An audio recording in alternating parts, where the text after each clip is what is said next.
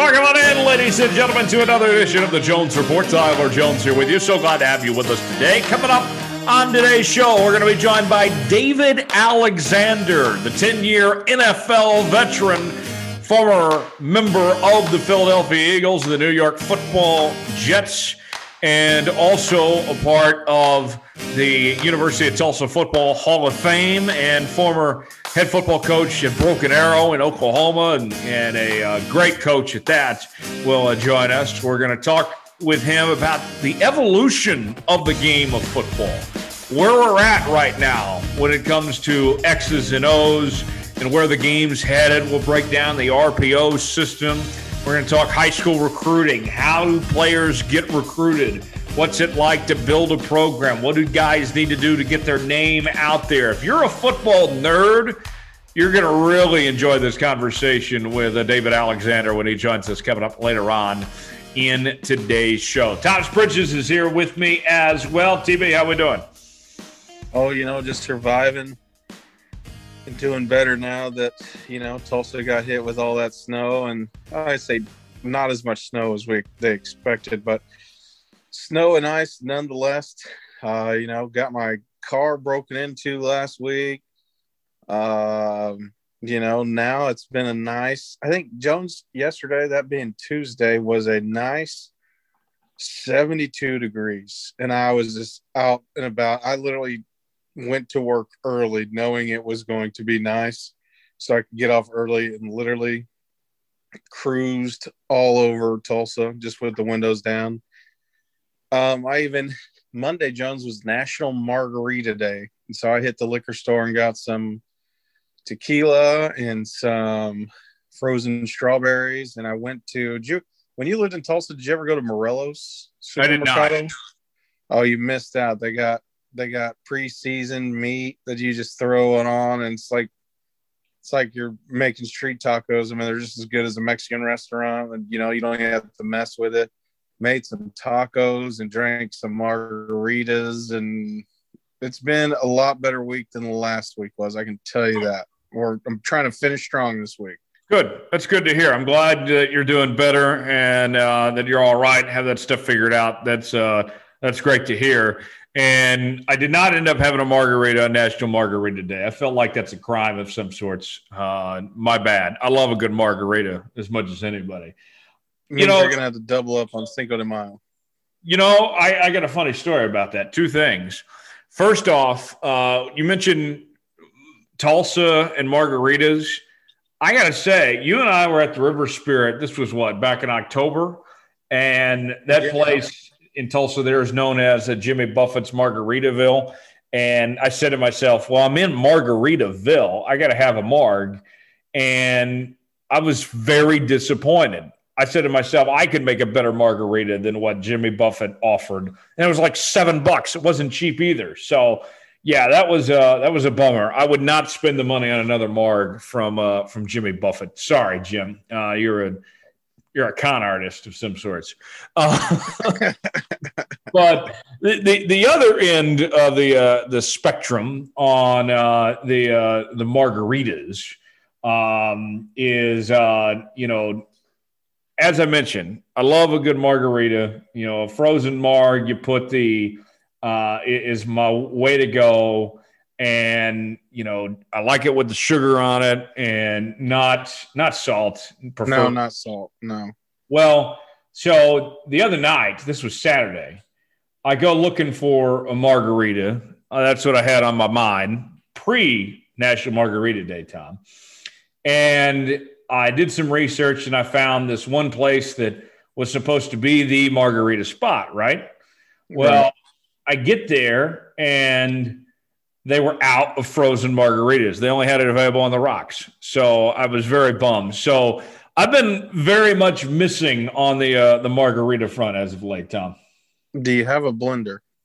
I do not.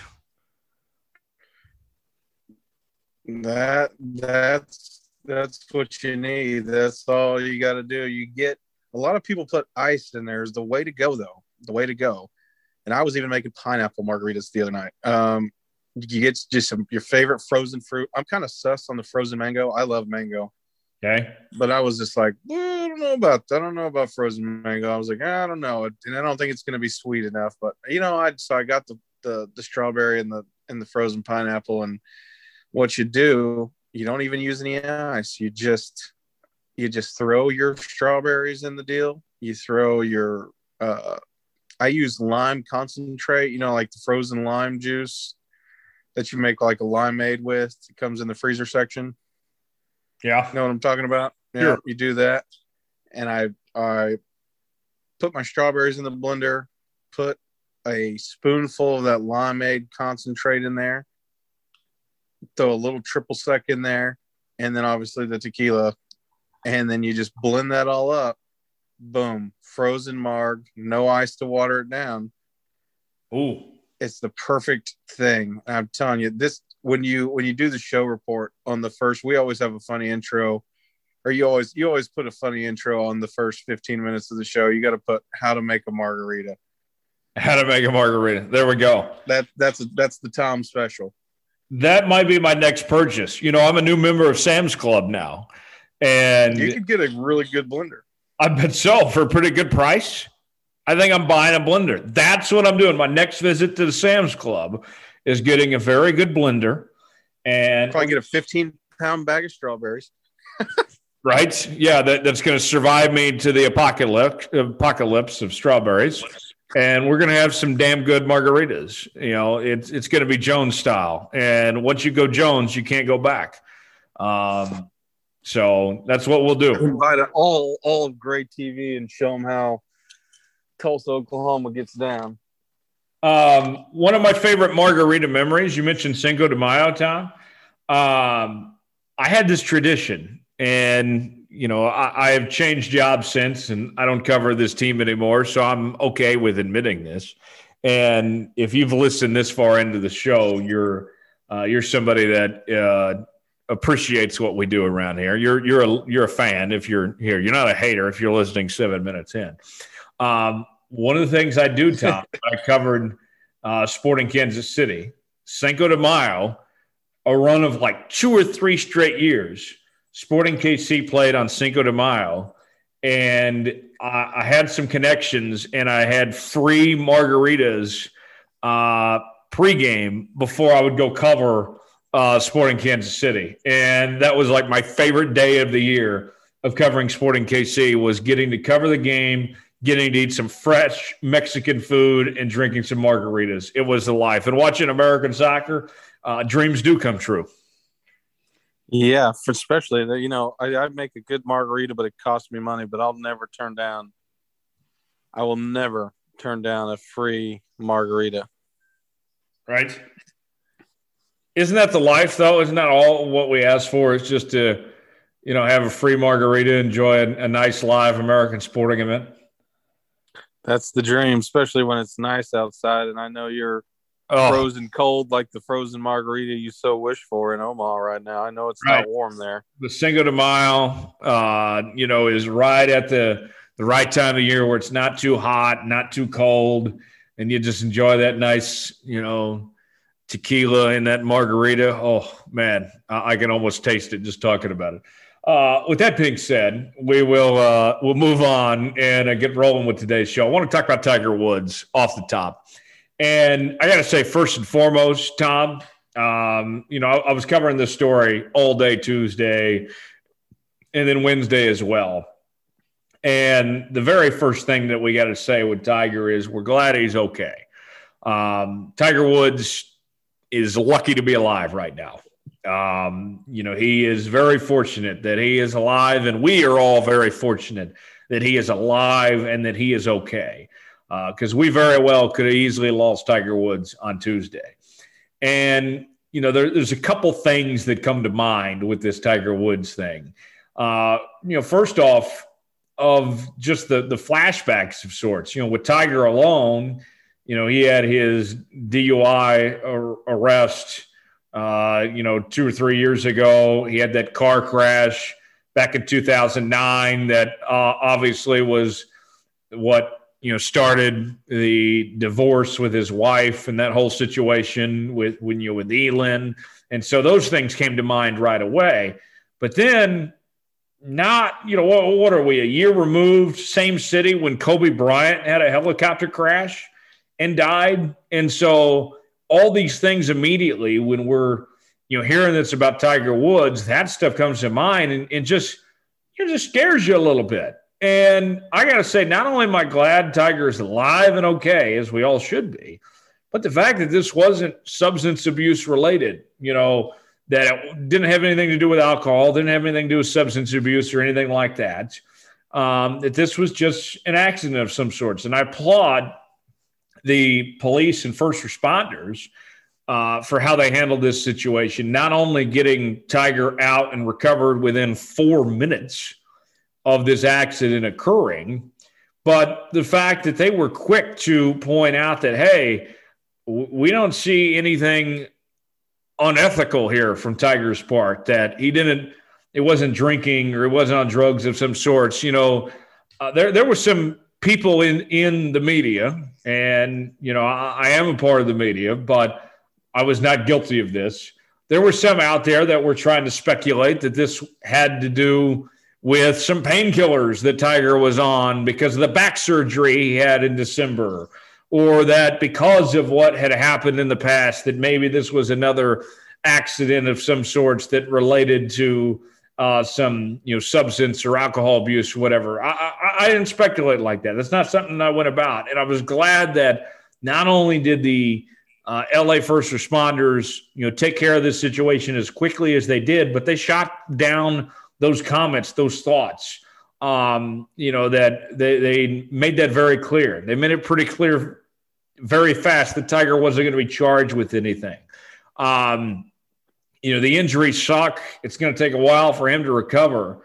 But realistically, I think that we take away from all this, Tom, that that this could have been a lot worse. That, you know, Tiger, for one, could be dead. Uh, his injuries, you know, could have been life threatening. Um, you know, obviously the speculation about, you know, if if it was substance or alcohol abuse that you know people try to throw out there, that wasn't the case.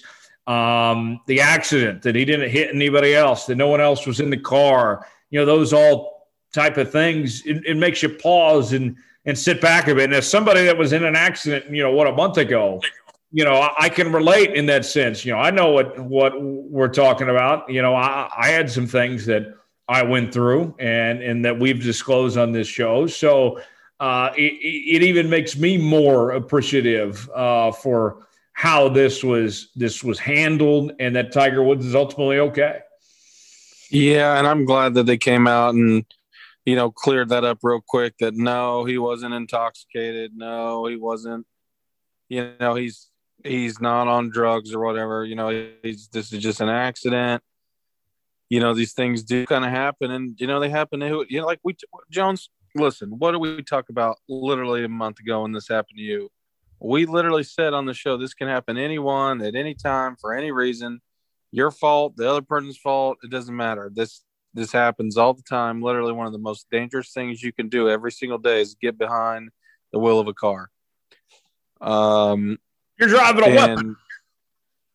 I mean, I mean, yeah. Well, you know, if you purposely hit someone, it's you know, you get charged with uh manslaughter, intent to kill with a dangerous weapon. You know, you know, yeah. Like, so it does happen, and I'm just, I'm just happy. Like, like, okay, you mentioned Kobe.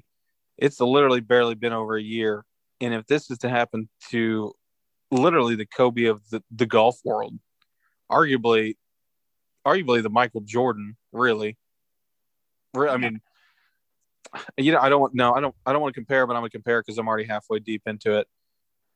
Tiger Woods to golf is bigger than Kobe was to basketball. No question. Michael's the closer comparison. Um, right. Tiger, Tiger, is golf. Tiger at golf, one point, golf owes Tiger Woods so much more money than he's ever made. Um, the transition of stardom uh, of the sports world went from MJ to Tiger. Uh, right. it didn't go to, to Jacoby. It didn't go to Barry Bonds. It didn't go to even Tom Brady. It went to Tiger. Um, you know, right. I mean, if that loss would have been, that would have been in, in, insane. I mean, right. we, we all, I'm just thankful. I'm just all, thankful he didn't die. Well, I mean, he's got a compound fracture. If you break your leg, you get a compound fracture. I mean, for those of you don't know what a compound fracture is, I mean that's when the bone is sticking out. I mean, yeah, like that is insane. Uh, also, Jones, what I thought was crazy, it might have been shock or whatever, but he's they said he was conscious through the whole thing. Yeah, I don't know if I would want to be conscious if my bone from my leg was sticking out, and you know, you're. They did, you know, at first report the jaws of life, and then when they said that, I was like, don't, don't do this. I was like, come on now. I was like, don't let this happen. And then they said no, they just they didn't have to use the jaws of life, but they used something else. But regardless, I'm like, oh, they, I think everyone, you know, it sucks for Tiger. It does. I mean, that sucks for anybody, but I think the whole whole world, the whole sports world, just breathed a sigh of relief. Yeah, we're still you know hurting for Tiger. Like, damn, that sucks. Like the Masters are coming up, you know, and right. Yeah, hell, he was playing in his own tournament. Just hung well, actually, he earlier. didn't play. He uh, because of back surgery, he was hosting the event. He was right, right. Host uh, duties since Genesis, his uh, one of his big sponsors, was sponsoring that invite there in Los Angeles, and he was there uh, he stayed a couple of extra days in LA after that golf tournament to do promotions for Genesis. He was driving a, a Genesis, Genesis, vehicle when this uh, accident occurred. So it wasn't the publicity that Genesis wanted, uh, certainly. But, you know, I say this, uh, Tom, that um, don't take this the wrong way, folks, but I don't care if Tiger Woods plays another round of professional golf again. The main thing is that he's okay, right? Uh, right.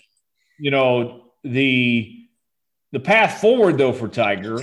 I know that these are, are terrible things that have happened to him, and it's going to be a long road to recovery, especially since he's already recovering from back surgery, as is.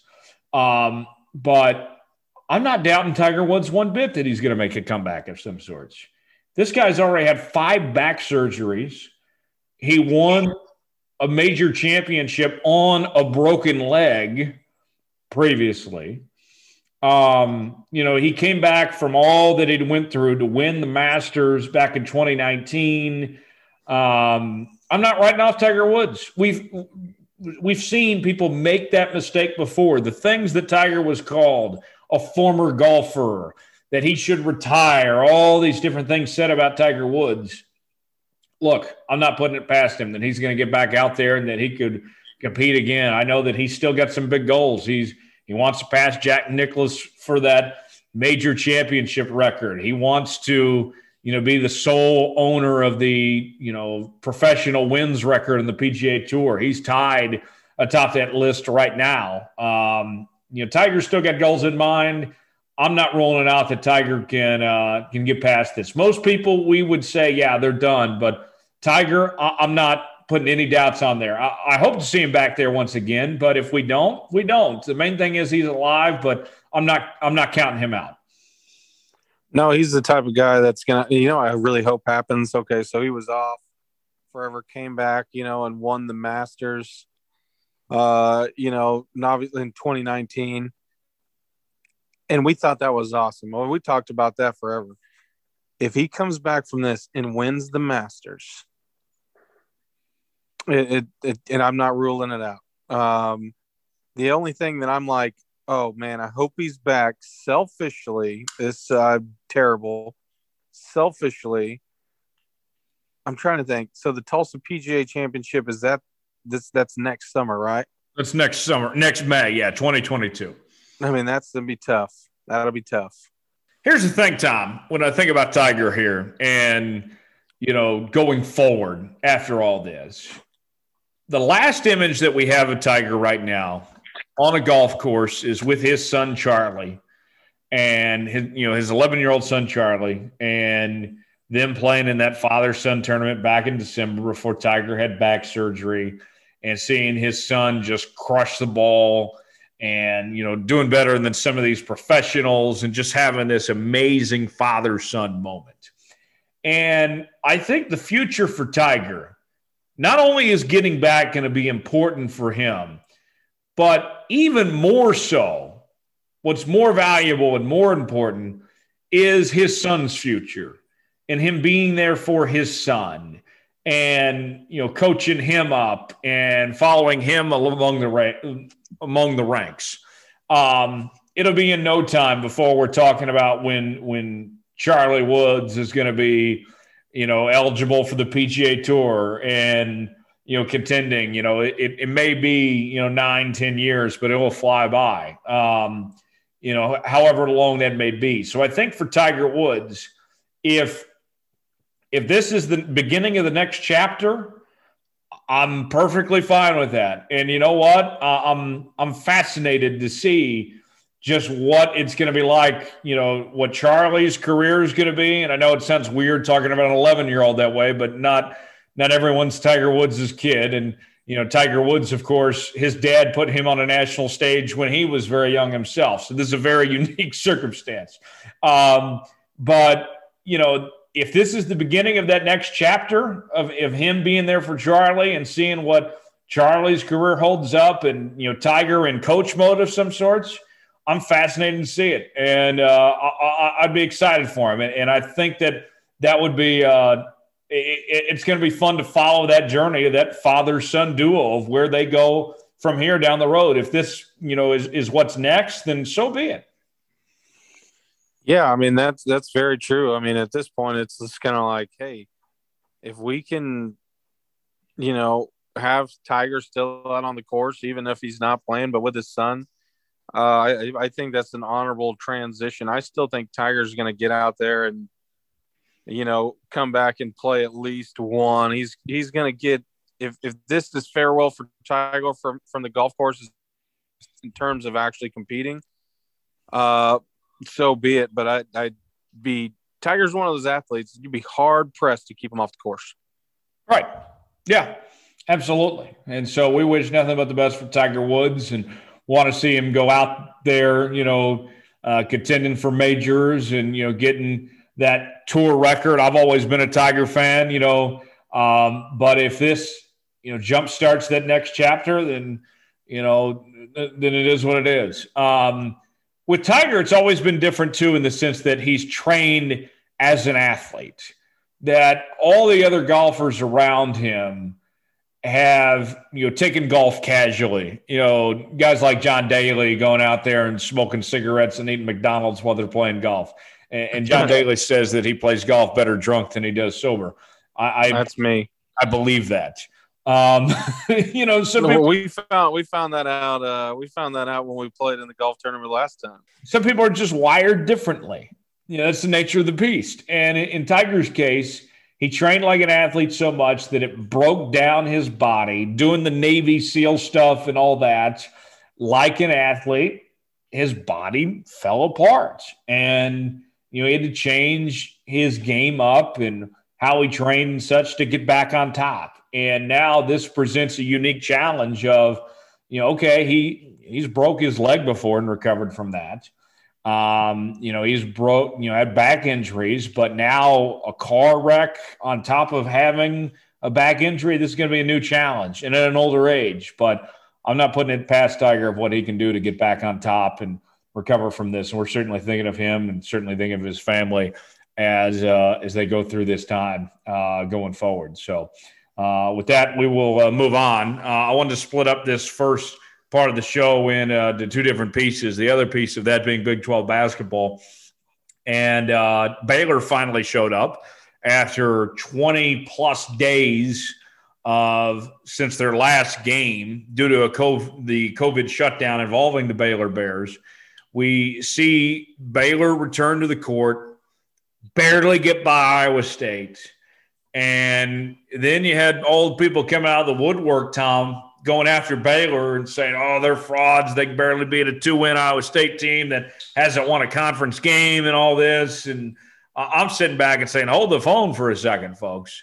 Baylor, you know, they were going to look rusty no matter who they played. If they played Mother Teresa and her sisters, they were going to look rusty.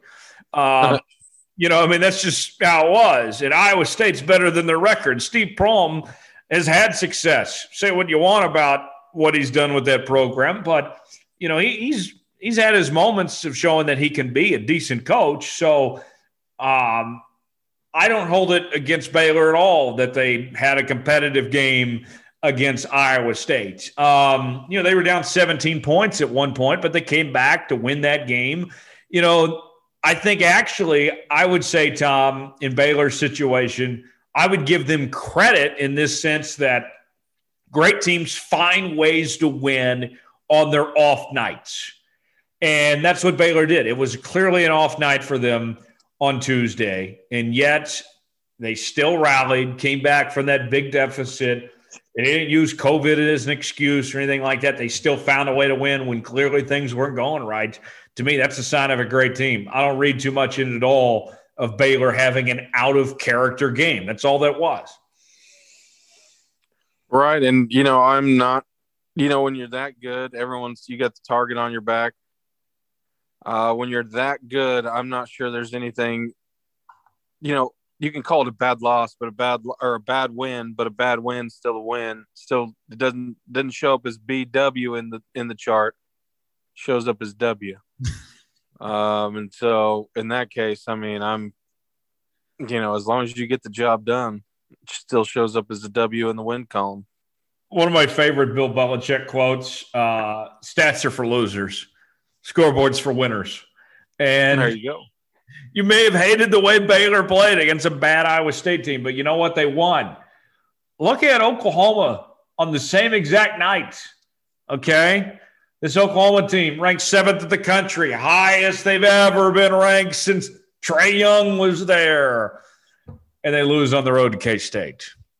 And that's the difference between Baylor and Oklahoma is that Oklahoma on their off night, they were off. Couldn't figure it out lose to a bad K State team that um, I, I, was always going to be interested to see what Fort Hays did this year after beating K State. You want to know what Fort Hays is at right now? They're sixth in the MIAA in Division Two. K State lost to a bad D2 school.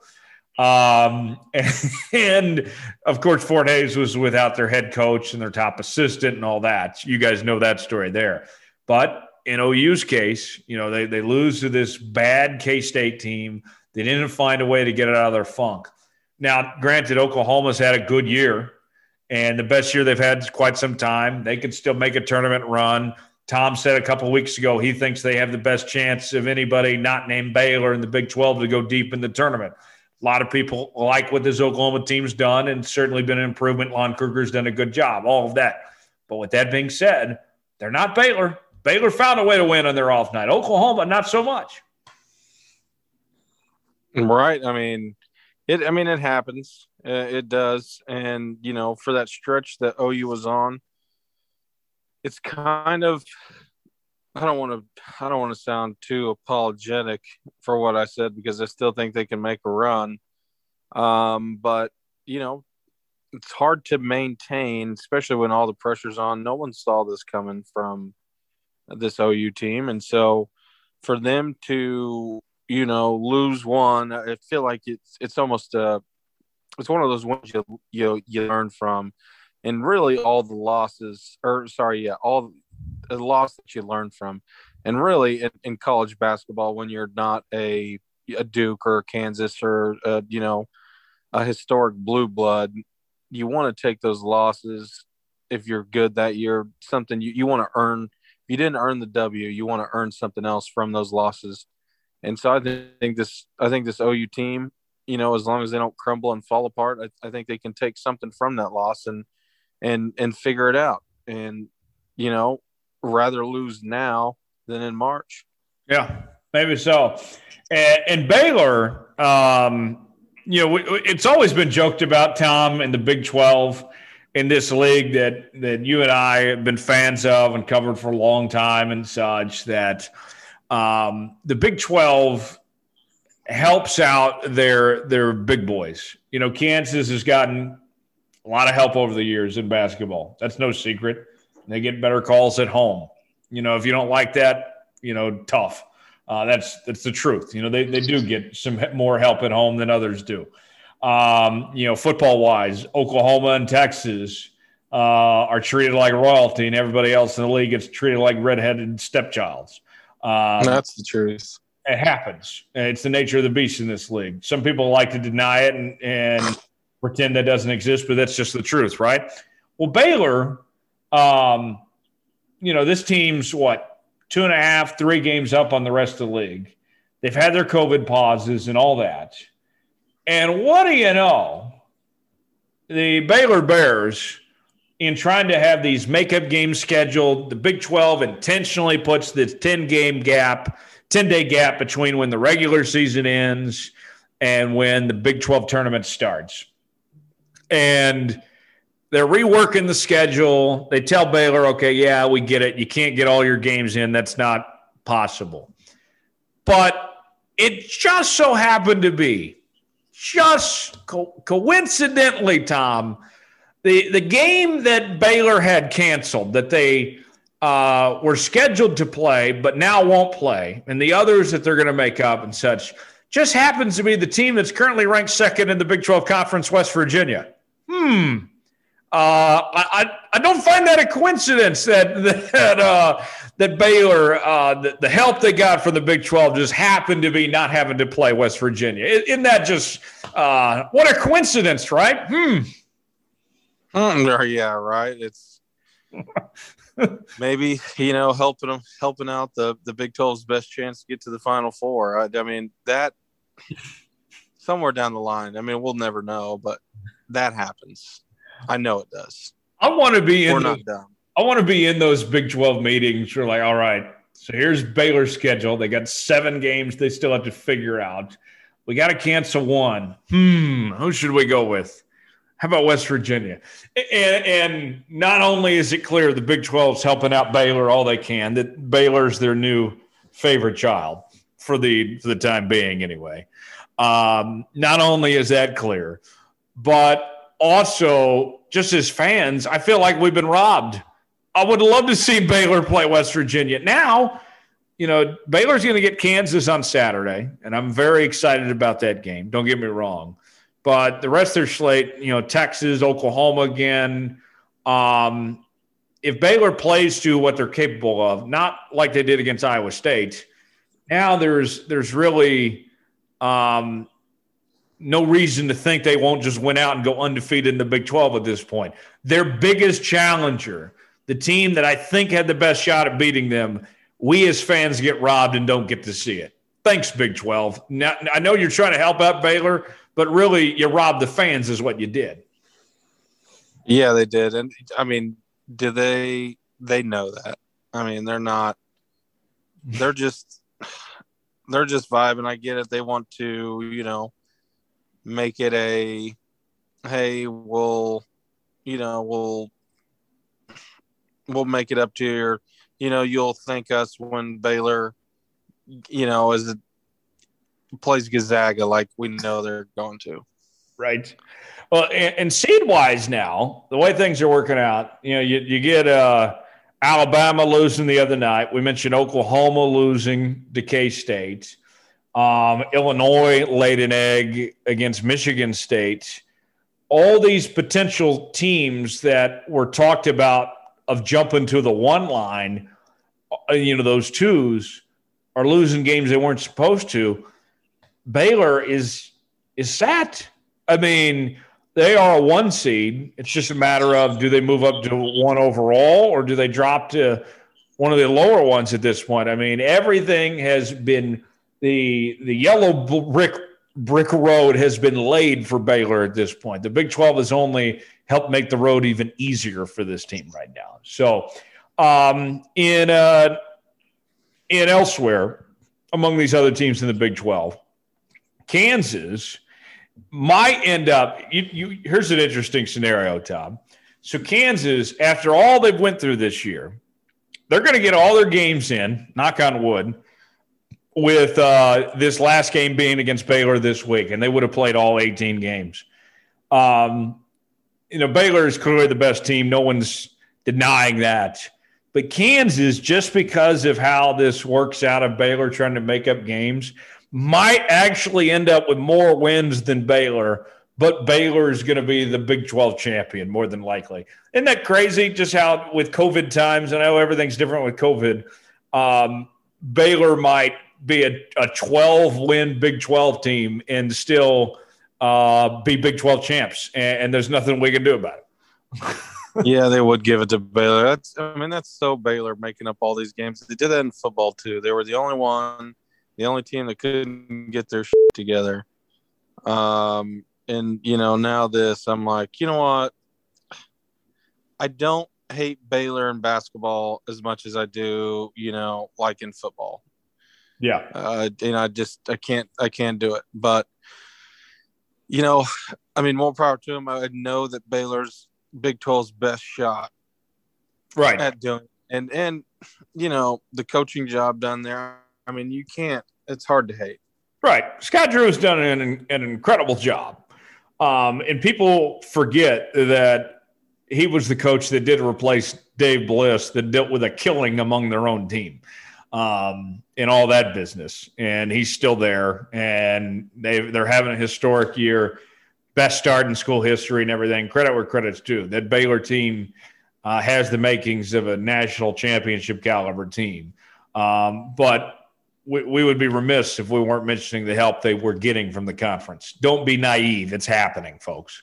Um, in uh, in Kansas's case, you get Baylor this week. You get those games in and now I, I feel like, you know, I'm in an identity crisis of sorts when it comes to this Kansas team, Tom, because, um, you know, they, they went through that rough stretch last month and now they went on a five game winning streak and had some quality wins, beating Oklahoma State and Texas Tech.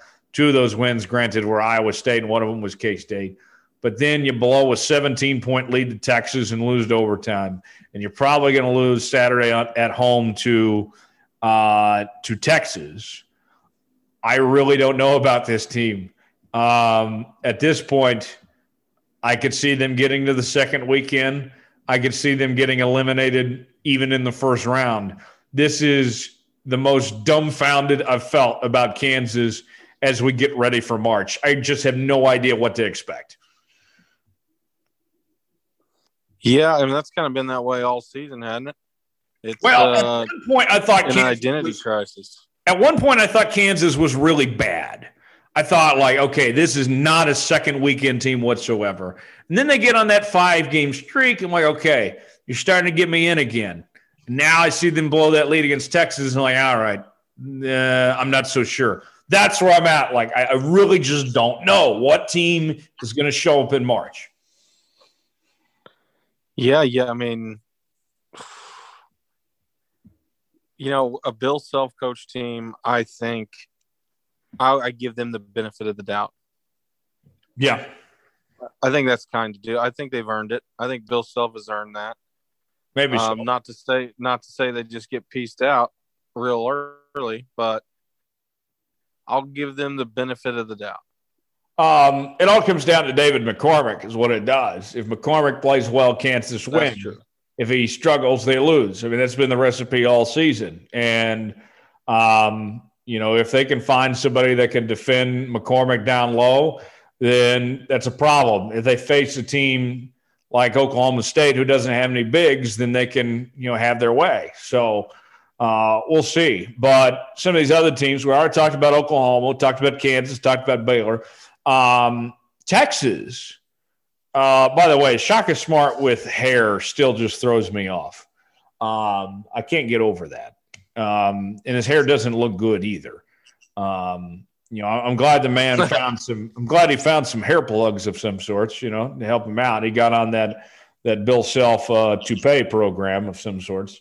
Um, but you know, it doesn't look good. So try to work on that, Shaka um, if you're going to have hair. Otherwise, go back to being bald. But nonetheless, Texas had a COVID pause and they've gone up and down. They get this win over Kansas, but you know, Shaka, he, he has had his moments, but that roster, it's got NBA talent. It's got some good veterans. That's a top five roster. And there's, you know, they they should have lost KU. They had that rough stretch you know, if you switch the coaches, if Bill Self was in Lawrence right now, Texas would be a top five team.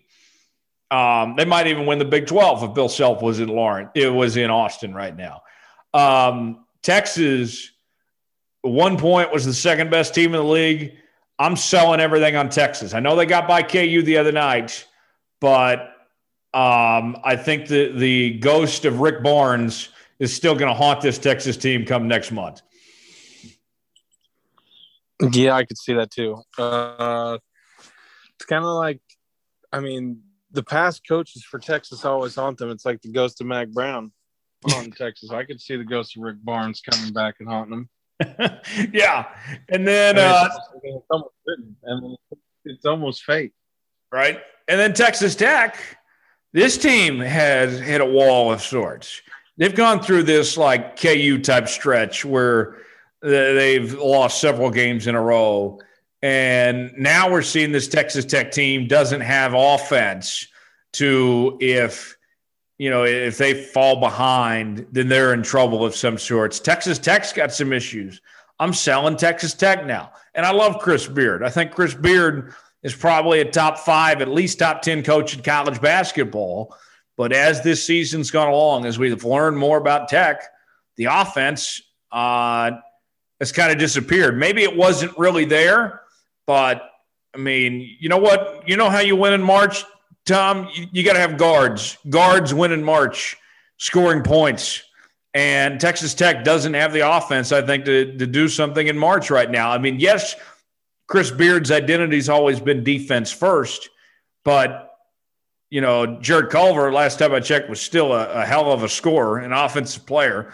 Um, you know, they, they don't have that offensive options. They don't have the, the guards that you need in March to, to go deep, I don't think, with Texas Tech. No, I don't think they do either. And and you know, after you know, like you said, Beard's a great coach, but okay, you have Jarrett Culver and you have a year that it's almost like your breakout year. Um, and then obviously he leaves for the NBA, and now you're, you know, now that's that's where you okay. So Culver brought you into this world. Don't let his absence take you out. You got to make your you, this. These are your paper chasing years for Tech. Uh, you know, you've built somewhat of a brand now. Um, I mean, they're going to have to get some guards in there. They're going to have to score some points. I mean, oh, sure, you know, in NBA, for the most part, if you have a solid defense, maybe back in the early 2000s, that's going to win you some games. But basketball has changed now where it's like, hey, if your team can shoot threes, you're in the game no matter what. Mm-hmm. Uh, thanks, Steph Curry. Uh, but pretty much the game has changed around from inside to perimeter game. And if, you know, sure, you can have a strong inside defense, but if your perimeter is is not so hot and you don't have the guards to keep up to be, you know, to have a shootout, which we've come to know from just Big 12 might as well be a synonym for shootout, um, then it's not going to end well for you. I mean, sure, you can, you know, at one point in time, Jones, coaching can only take you so far. Right. Uh, with with the talent that you're facing in the Big Twelve, like you you have to you don't have a choice but to score. Right. And uh, with Oklahoma State, the last Big Twelve team that'll make the tournament, um, Oklahoma State, I think they're going to be you know somewhere in that five to seven range when it comes seed line. Um, it would certainly help them a lot if they can pull off some big time wins here in these next week or two. If they could beat Oklahoma, if they could beat, you know, some of these other teams, you know, and, and the the Tech win a week or two ago was big. Um, you know, just some of these other things. If they can squeak by a couple games they're not supposed to win, that would do them big. But the thing for Oklahoma State is just matchup wise. I was looking at like, you know, the let's say they end up in a 7 10 game you play a 10 seed like Drake, Drake's having a historic year, one of the best years in school history. Um, I hate to say it, Drake's a team that can beat Oklahoma State. That that would not be a good matchup for Oklahoma State. Uh, OSU needs to play a small team, not a big team. They need to play. They need to go toe to toe with teams that are guard heavy. You know that aren't uh, that, that can't beat them down low. If Oklahoma State get stuck with playing, uh, you know, a, a, team that's big, there's going to be problems. Um, that's all this comes down to for Oklahoma State is is uh, is just the matchup. It's almost as if the scene line doesn't even matter in a sense if they're a five, six, or seven. It's just who is going to be the matchup they face that day, that opening round for the tournament or the second round or whatever it may be, if they're going to play play a big team. If they play a big team, they're in trouble. They play a team that is just guard driven. Uh, I'm putting Cade Cunningham up against anybody. So that's what it comes down to me for Oklahoma State. They, they play a small team. I'll take my chances with Cade Cunningham. I'd feel actually pretty good. Yeah, no, I, I, I feel you there, and yeah, sure. This uh this Oklahoma State team has already you know beaten KU this season, and obviously had lost to them, but you know it's pretty evident what their weakness is. Can you imagine what this KU team would do to this Oklahoma State team if they had Azubuike? It would be a massacre. Azubuike would have 50 points because um, they would just play through him. So if they can get a team that is, like you said, guard heavy, if if, if OSU runs into a team that their best player is a power forward or a center, it's not going to be good. Right. Uh, I mean, I, I, think they can. I think they can beat a top team that's that's guard heavy. I really think they can. But if they come into an average team that's forward heavy and, and plays a good inside game, I mean, I mean, Mike Boynton has done a great job, and I'm a fan. I'm a huge fan. Me too. Oh, he's been on this show. He's been a great person. He knows his his work is cut out for him. Um, which is which I guess is nice. I mean, it's better than kind of wondering where you went wrong because uh, the work's cut out as far as hey, we. I mean, I say we, but you know, I mean that's kind of my mo here. But uh, yeah, we OSU needs a, a solid big man. Uh, I mean, I wish I could go hand pick my solid big man from years past in the Travis Ford days, like Michael Cobbins or uh, your yours or not yours, it's Jurick. Uh, but yeah, like even I mean, Mitchell Solomon on this team would go a long way. Yeah, yes, it would. Uh, I bet they wish they could exercise another year of eligibility and bring him out from the. It seemed like retirement. It seemed like Mitchell Solomon was there for like hundred years too. He had like that Perry Ellis thing going on anyway, but they, would take him right now. Yeah, he did have. Yeah, that did feel like that. Uh, yeah, yeah. I mean, I'd, take yeah. a, I'd take a seven footer from the Colvin Center playing, you know, pickup basketball at this point. right. So, yeah, if it, what I would say, Tom, last thing on the Big 12 in Oklahoma State is um, to kind of just wrap this all up. Uh, when Selection Sunday rolls around, I would almost take my hand and cover the seed line. Don't care about that. Um, I care about who that opponent is and what their size is that's more important than if you're the five or you're the seven, you're the six, whatever it may be. That doesn't matter if you're Oklahoma State. All that matters is who that opponent is. And sometimes you're lucky and like, okay, you can work with that. Sweet 16, that's doable. Or you might be looking at that and seeing who the opponent is and see your season end before it even starts in the NCAA tournament based on if uh, if it's a big team. Really, you can. It's it, it's that predictable. I think for Oklahoma State. Yeah, it is. I mean, they they know what they're up against. They know that if they run into a team that's you know just a bigger team, that they're gonna. I mean, that's the work cut out. I mean, they'll have to. You know, when it gets to March, it's either do or die, and we obviously know that Cade Cunningham will be leaving here really quick. So uh, you got to make the most of it. Hopefully, maybe they'll get maybe they'll get lucky and, and draw a bunch of guard heavy teams. And I, I see I see the limit really is Sweet 16. If if this OSU team can make the Sweet 16 this year, will be having this year will have been a success. Yeah, that, would be that'd be great if that's the case. Um, we're we're going to talk with David Alexander coming up in just a bit. Also later on, we'll have Coach Bo's football fix plus our Tom Foolery story of the week as well. Stay with us as we're rolling along here on the Jones Report. Joining us now, the Jones Report this week. It is NFL vet, Tulsa Football Hall of Famer, four-time Oklahoma State champion uh, football coach David Alexander stops by to hang out with us this week. Coach, appreciate the time. Thanks for joining us, man. Of course, Tyler, man. Um, I, am I'm, I'm happy to do it, man. Good to see you again. I know it's it's been a minute, uh, Coach. Uh, tell us what you've been up to uh, as of late, uh, the uh, the last several months, man. Well, hey, I'm you know I'm out uh, on the job front, right, looking for my next my next adventure. Um, I've been sub substitute teaching at at Bixby and a little bit at Jenks. and uh, I've done a bunch of job interviews for head coaching jobs everywhere, and uh, we'll just see. We'll just see where where the uh, our ships land. That's great, and uh, you know I, I, know that you know things didn't end right at Broken Arrow and such. I don't want to dive into that whole sure. situation, but I, I just got to say, Coach. You know, no, no, matter what happened in that, in, how it ended, as somebody that went to Broken Arrow, I, I always am going to be thankful for you for what you did of, of finally bringing home that state title, man. Uh, that that that to me, just remembering the good times. Uh, I mean, of of what That's that right. school had went through all those years to, to finally get that done uh, was just right. tremendous. Well, that's that's that's right, Tyler. That's exactly the way we should all look at it. You know, um, you know, I, I'm a BA grad. I grew up there you know, came back uh, the day I got hired. Right, all I said was um, I wanted to make you know the town proud. I wanted to make you know my friends proud, my family proud, growing up there, and I think we did that. Um, you know, we had a lot of success. We had a lot of a lot of great kids, a lot of great memories, and so yeah, that, that's that's what it's all going to look back on. You know, that giant trophy from 2018.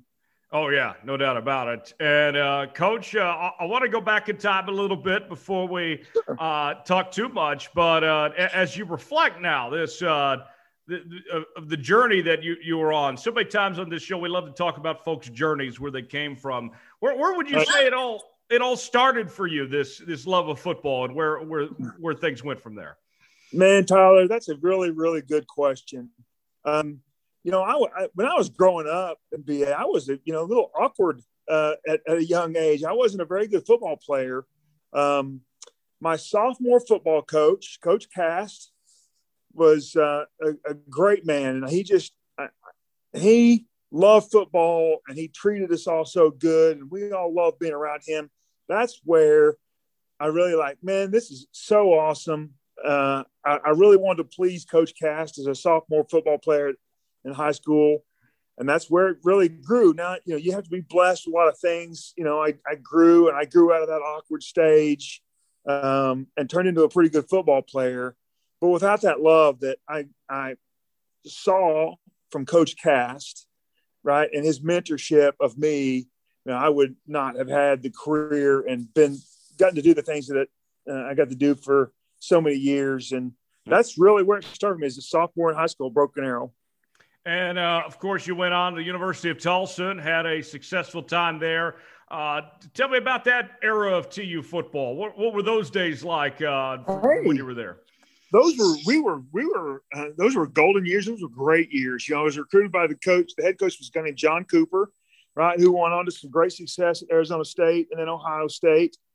Um, you know, we we beat a lot of good, really good football teams. Um, in my my four years of playing, we beat uh, Oklahoma State twice. You know, we beat Kansas, we beat Air Force. Um, in 1985, we played uh, Brigham Young, which was the year they won the national championship. Uh, it was a lot of fun. We played uh, University of Miami uh, the year they won a national championship with Vinny Testaverde and those guys. So um, a lot of fun there. I, I have great and, and I really love uh, University of Tulsa. I'm so proud to uh, be an alumnus from there. I mean, I know it's a small school and there's very few of us, but it was really good for me.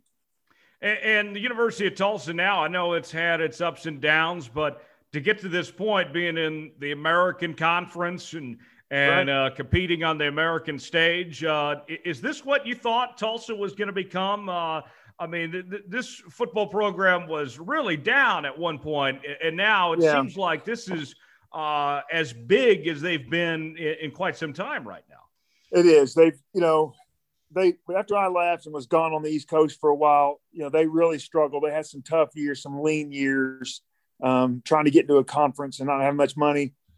The leadership over there has done such a really good job. You know, got them in the American Conference where they can, you know, have a little bit of money to do some things for their programs and uh, up the recruiting budget. Um, you know, and Coach Montgomery has really built a nice football team. You know, they they've had some up and down years, and and the way Tulsa University is, right, it's being such a small school, they are they're going to be always be a little bit of a roller coaster, right, Tyler? Um, because they the head coaches are going to be young guys coming in, you know, looking to move on, and they're you know so. Tulsa's always got to have a list of four or five of the next head coaches, right? a small list um, because you know the Coach Montgomerys of the world are going to have success and move on, um, which is great. And as long as Tulsa University understands that, right, and plans for it, it's going to be fine. It's um, it's just it's just the nature of the beast when you have an enrollment of uh, 3,500 like Tulsa does. Right, right. Uh, no, no, no question about that. And uh, you, you, went on to the NFL, had a, a very solid career, ten years there. Uh, d- describe your, your time in the National Football League in uh, in those days, Coach. Oh my gosh, Tyler! You know, a young guy from Oklahoma uh, going to the East Coast. You know, I'd never been east of Mississippi. I, I hadn't been east of Little Rock um, until I got drafted. So got got right. Got, I was a I was the 121st pick, the fifth round pick at the time from uh, from Tulsa to the Philadelphia Eagles, 1987. Uh, Buddy Ryan was the head coach. Hey, you know, man, I walked into an unbelievable, uh, unbelievable uh, opportunity, you know, and then just made the best of it. Uh, I made myself available. You know, I was able to play center and guard and tackle, and um, we played it. We had a lot of great football players on that team. I mean, if you if you look back, there's some Hall of Famers. You know, Reggie White and right, Randall Cunningham and Keith Byars was there, and Keith Jackson, Eric Allen. You know, just some amazing football players. You know, Jerome Brown was in my draft class. Cris Carter came in the next year, 1988. Um, so it was uh, it was a blast. Uh, just so you know uh, blessed to be a part of it, man. You know, I, I played in the eight years that I was in Philadelphia. I played in every game, never missed a game for eight years. I started um, the last 108 of those games. Um, something I'm very proud of. But you know, I was always there for my team. Uh, I was always, you know, no matter what, um, you know, you were going to have to really to get me off the field. It was going to take something major, and uh, I, I was very lucky, very fortunate not to get really hurt too much in those first eight years. Uh, and then, um, but just, just great times, great memories, great friends. Oh yeah. What, what do you remember about Buddy Ryan? Uh, any good Buddy Ryan stories come to mind? I'm sure. Uh, lot of great Buddy Ryan stories. You know, he's from Oklahoma, right? Right. So he knew the town of Broken Arrow, and he Buddy Ryan had. If, if you were in good standing, right? If you were in good standing with Buddy, he had a nickname for you. Okay. If you were in the doghouse, he called you by your jersey number. Um, he never called anybody by their, their God given name. Um, so my nickname was Broken Stick. Broken Stick. So um, my my rookie training camp, right? Um, and back in those days, it wasn't just Philadelphia, but all the training camps. It was almost full go live every day. I mean, it was very physical you know, a lot of contact, full pads, and um, I don't know. We were we were in the first full week of pads, and uh, we were doing uh, live field goal and field goal block. Right, so the field goal team was working against you know the Reggie Whites, the Clyde Simmons, the Seth Joyners, and they were trying to block kicks. And after uh, two or three kicks, Buddy Ryan turned and said, "Broken stick, get in there and snap." Um, I I field goal and and punt snapped at Tulsa and so I field goal and short snap, um, PAT snap in the in the NFL for my first five years. So I went in, and there's you know I put my hand on the football, and there's Reggie White, and uh, I I I don't remember how many snaps it was. It was five or six full goal live field goal snaps. Uh, they were all really they were perfect. Uh, I survived getting hit in the head by Reggie White all those times, and I came out and from I earned um, that's where I earned Buddy's respect and from there, you know, it was a it was a great it was a great career playing for Buddy. Oh yeah, and uh, and Randall Cunningham, I don't think uh, David, I, I bet you would agree with this too. Randall doesn't get enough credit for the impact he had on the game and the areas that lead behind that the, guys that came after him. I mean, we, right. we talk about Mike Vick and what he did, you know, in the 2000s. Right. But before Mike ever was around, it was Randall with with his rushing ability and still able to throw the football too. I mean, yeah. uh, he, he kind of did it first, really. He really did. Um, he was Tyler. I can't even explain how good of an athlete he was. Um, it was absolutely amazing to see some of the things he did. You know, and he played at the University. Of, he went to he he played at UNLV right? And he was an All American in college as a punter, okay, not a quarterback. Um, and so there were times during the seasons, during several different seasons there, when when he would punt, you know, a punter would pull a hamstring or, you know, he would shank a couple punts and Buddy would cut a guy and not sign one. So Buddy, so there were several times that um, Randall punted. Um, at the time, at the time, Randall had the record longest punt in Philadelphia Eagles history. We were playing the Giants in the Meadowlands, and he had a 91 yard punt. Now, I don't know if that's still the record or not, but it, he had a 91 yard punt, had a tailwind. We were on about the three yard line, and he punted over the returner's head, and it rolled out of bounds at the, you know, whatever whatever the math is, the the 11, you know, 12 yard line. Um, the guy was just absolutely jaw dropping um, when you watch him do things um, ability wise. Yeah, uh, that's it's unbelievable, and uh, you to see that's that's one of the things I want to talk to you about too is just how the game's changed since you were involved here. I mean, Randall's weren't running around all over the place. Now we're looking at today. You got your Lamar Jacksons, your Kyler Murray's, right. Uh, Josh Allen's of the world of sorts here. I mean, there, there was a point too that that it was uh, not too long ago either where we were told that hey, you got to have a pocket quarterback to win this. Right, right, yeah. Well, you know the game is um, the game has evolved, right? It's it's all about who can score the most points, right? I mean, you yeah. boil it down to the boil it down to the most simple things. Well, um, these the mobile quarterbacks now threaten the defense in ways that they've never been threatened before. And if you have a guy that can run like uh, Lamar Jackson or Randall Cunningham or Mike Vick uh, or Josh Allen, um, Kyler Murray, uh, it just adds a new dimension. It makes the defense not be able to cheat, right? And what I mean by cheat in the past uh, with with pocket quarterbacks, you really only have to defend ten players, right? Or really only um, you know five eligible receivers. Now you're having to defend against eleven, and count it, you know, say six guys that are going to run with a football. So um, it's just made things so much more difficult, and it's so much more fun, so much not fun, so much more exciting, sitting in the stands um, watching a football game when the quarterback can do some of those some of these amazing things. Oh yeah.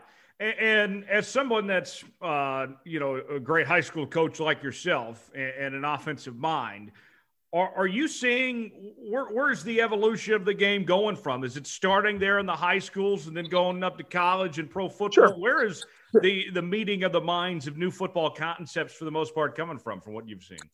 Well, you're, you're the, you know, Tyler, you, you know, you lead me in with perfect questions. You, you've done your homework. Um, yes. Right. So um, it doesn't work this way, but I have, I have said in the past, Tyler, every new young football coach right, should go down and be the offensive or the defensive coordinator at, in the eighth or ninth grade. Okay, so why, Coach Alexander, why would you say that? Well, if you can go down and if you can learn how to get first downs and score points in the eighth grade, right, or the ninth grade, right, you you you you're um, you expand your thinking, right? It's not just line up with a fullback and run straight ahead, right, or toss the ball and try to run outside or throw it deep. You know you're you're being creative to come up with just a ways to get first downs and have success for junior high kids right? So that that that's moved up to the, the high school and then right these college coaches took it another step right? Some of these some of these guys in, in college really have even taken it to the next level. Now it took a while for it to trickle up to the nfl but you know the nfl they saw the court the kind of quarterbacks they were getting from college and they had to adjust um, you know, when when you get a player like Lamar Jackson that is so dynamic and can do so many things, you know, you are you're not doing your your team service if you make Lamar Jackson stand in the pocket, throw it 40 times, right? You've got to utilize his skill set. And I, I just think John Harbaugh, the head coach there at the Ravens with Lamar Jackson, is is such an amazing guy. Listening to him talk is um, is great. Yeah. Oh no, no, no question about it. Greg, uh, you know, Greg Roman's done a terrific job as their yeah. OC and such. Uh, yeah, I mean, no, no, no doubt about that. and uh, you know, the the big thing that we've seen too as of late is the RPOs. It seems like everybody has an RPO system in place of some sorts. And and, and yeah. correct me if I'm wrong, David, but the RPO is still a, a very new and changing concept of sorts that's really uh, had its effect on football. It, it is. It's uh, it's had a big effect on football, and what it is, right, Tyler? It's it's option football, right? Except being horizontal, like the wishbone or the flex bone, like we think. It's vertical um, option football, right? You're you're as a quarterback, you're reading the safety or the linebacker, or whatever the RPO is. You're reading a person on the defense to make a decision, run or throw, right? Just like the you know similar to the old horizontal with the flex bone or the veer right? You're reading the three technique, whether it handed fullback or you run it, or you're reading the outside linebacker to, for the quarterback to keep it or to pitch it. So um, it's option football, uh, and it it makes the defenses be um, much more patient, uh, right? Make makes them stand their ground. And so, as an offensive guy, right? You mentioned that, Tyler, right? We like to say defensive guys cheat, right? So we don't want them to cheat into the run fits, or right, or right into the pass game. Right. And so on the defensive side of things, how, how do you defend uh, the RPO? What what, mm. does it? Where do you even start from there with knowing the offense has so many options? Yeah, well, okay, so right, the first option that all the defenses went to was man coverage. Okay, so it gives the quarterback the read to run the football. Um, right, so the defense knows then if, if the team is an RPO team, they're going to run the football and this and that, right? And so then the the chess game went to okay, so if you're going to play man coverage, right?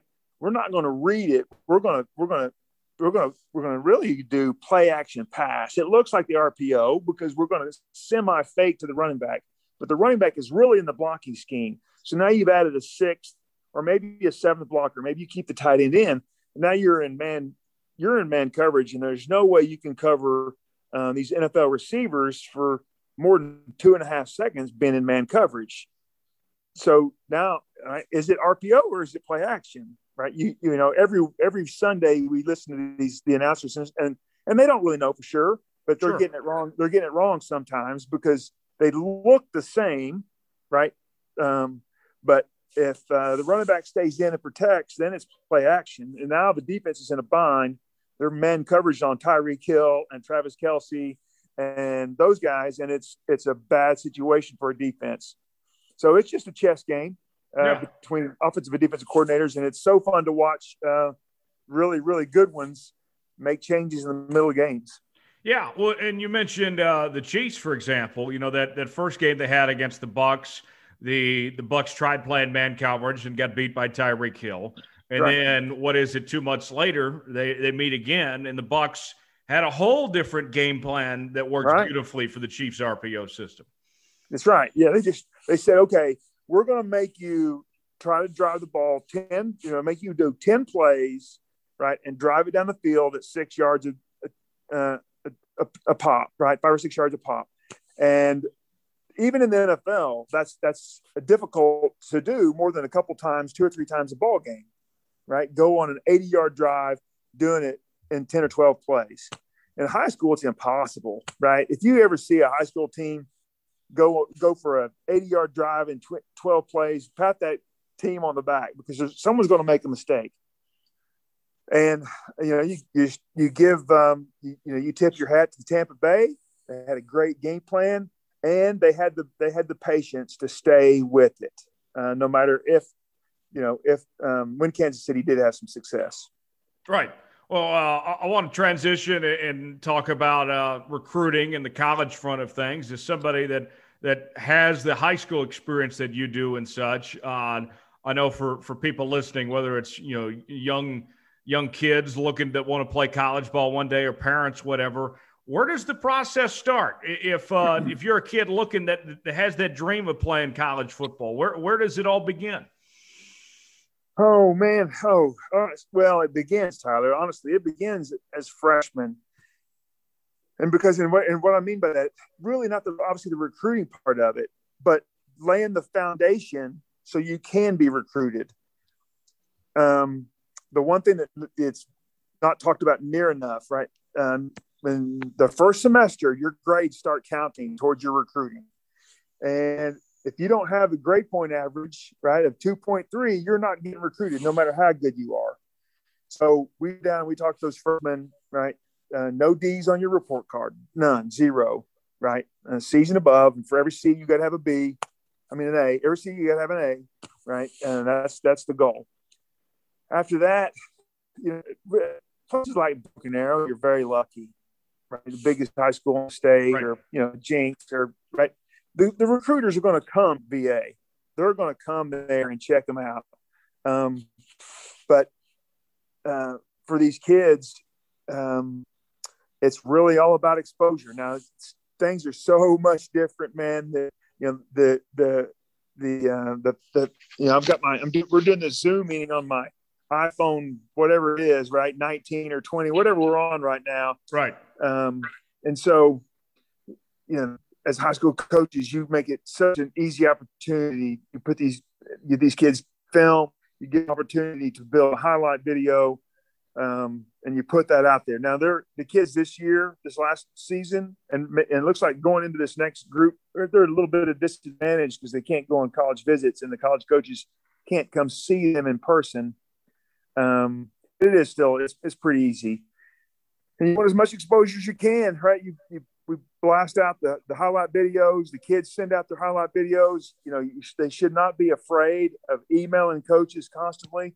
Um, and we're not afraid. We got we had at BA with Coach Wilkinson, and you know you know Coach Wilk. Mm-hmm. You know, we had a, we had a database of every recruiting quarter, recruiting coordinating coach in the United States. Um, we had Division One, Division Two, and the NAIA group, and we would three or four times in off season we would blast out everybody's huddle highlights to these coaches along with their transcripts, right? As we talked, uh, Tyler, and and the coaches can sit down and they can scan through and, and watch uh, highlights and then you know of course all these kids have got twitters and instagrams sure. and then the, the, coaches can reach out to them that well, well it seems like uh, david that in in your role uh, as a as a head coach and such you're actively taking on doing what you can to get these guys recruited not just win football games obviously but trying to get right. these guys to the next level.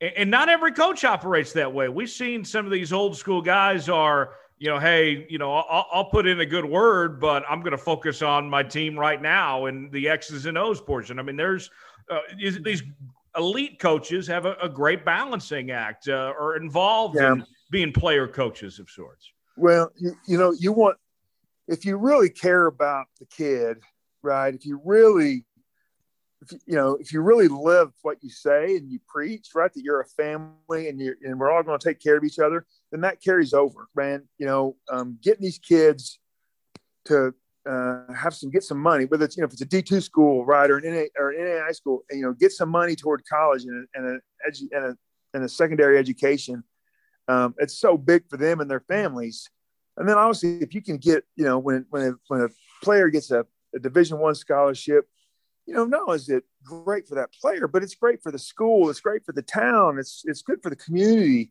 Um, we all want to have pride, and you know, whether you're a Broken Arrow Tiger or you're a Bixby Spartan, right, or um, wherever, you know, you want to have pride in your community, and and and as a football coach, right, I'm I'm obviously biased, but right, the football programs are really the, the front door to every school, right, whether it's university right, or high school. You know, the head football coach is um, seen more on TV than the high school principal or the or the superintendent. So um, it's uh, it's really good when those kids get scholarships, man. And we want to work for those kids. Those kids, we ask them to work. We ask them to work really hard for us so we can win football games. Right. right? So we're going to work as hard as we can for them to have them so they can have some success too. You mentioned that you're reaching out to coaches and such. Uh, wh- what about on that college level? Uh, have Have you seen that uh, some coaches are more uh, connected with high schools than others? What's the relationship between uh, high school coaches and college coaches like right now? Uh, it's fantastic. No, I, I haven't seen very many college coaches that I would say were disconnected. Man, those guys they know that high school coaches are, are their lifeblood. Um, and we are high school coaches are treated so well by the by the college guys. You know, man, they some of those guys I've made lifelong friendships with coaches that have come in to recruit just because you know they want to build a relationship with with me and with you know any high school coach. They just want to they they understand um, that we know those kids better than anybody. We're you know a high school junior senior football player are, is with a football coach during football season more than they are at home, more than they are with their parents. Um, we see those kids in, in, stressful situations. We know about their girlfriends more than their parents do. We know which classes they're most difficult, right? We know which teacher they like and which teacher they have a tough time communicating with. And so we know as much or more about those those players than anybody. And the college coaches really understand that. Oh yeah, yeah. Well, I, I know you got to run, so I want to ask you, you know, just a, a, couple more things before we can get done with this. And uh, when when you look at, you mentioned getting these guys to the college level of sorts. We've spent so much focus on D one, but there's some incredible D two, you know, NAIA, JUCO programs and such. I know that these guys dream of playing D one, but that's not even what it's all about. Just getting your college paid for, getting to play is such an opportunity you, in its own right. That's right. If you can get some money toward your toward your your your your um, tuition, right? If you can get some money and you can get an opportunity, right, to use your athleticism to go to college, man, it's such a blessing. Um, yes, you know, kids grow up and, and they're watching Division One football on TV. That's where they that Division One dream comes from.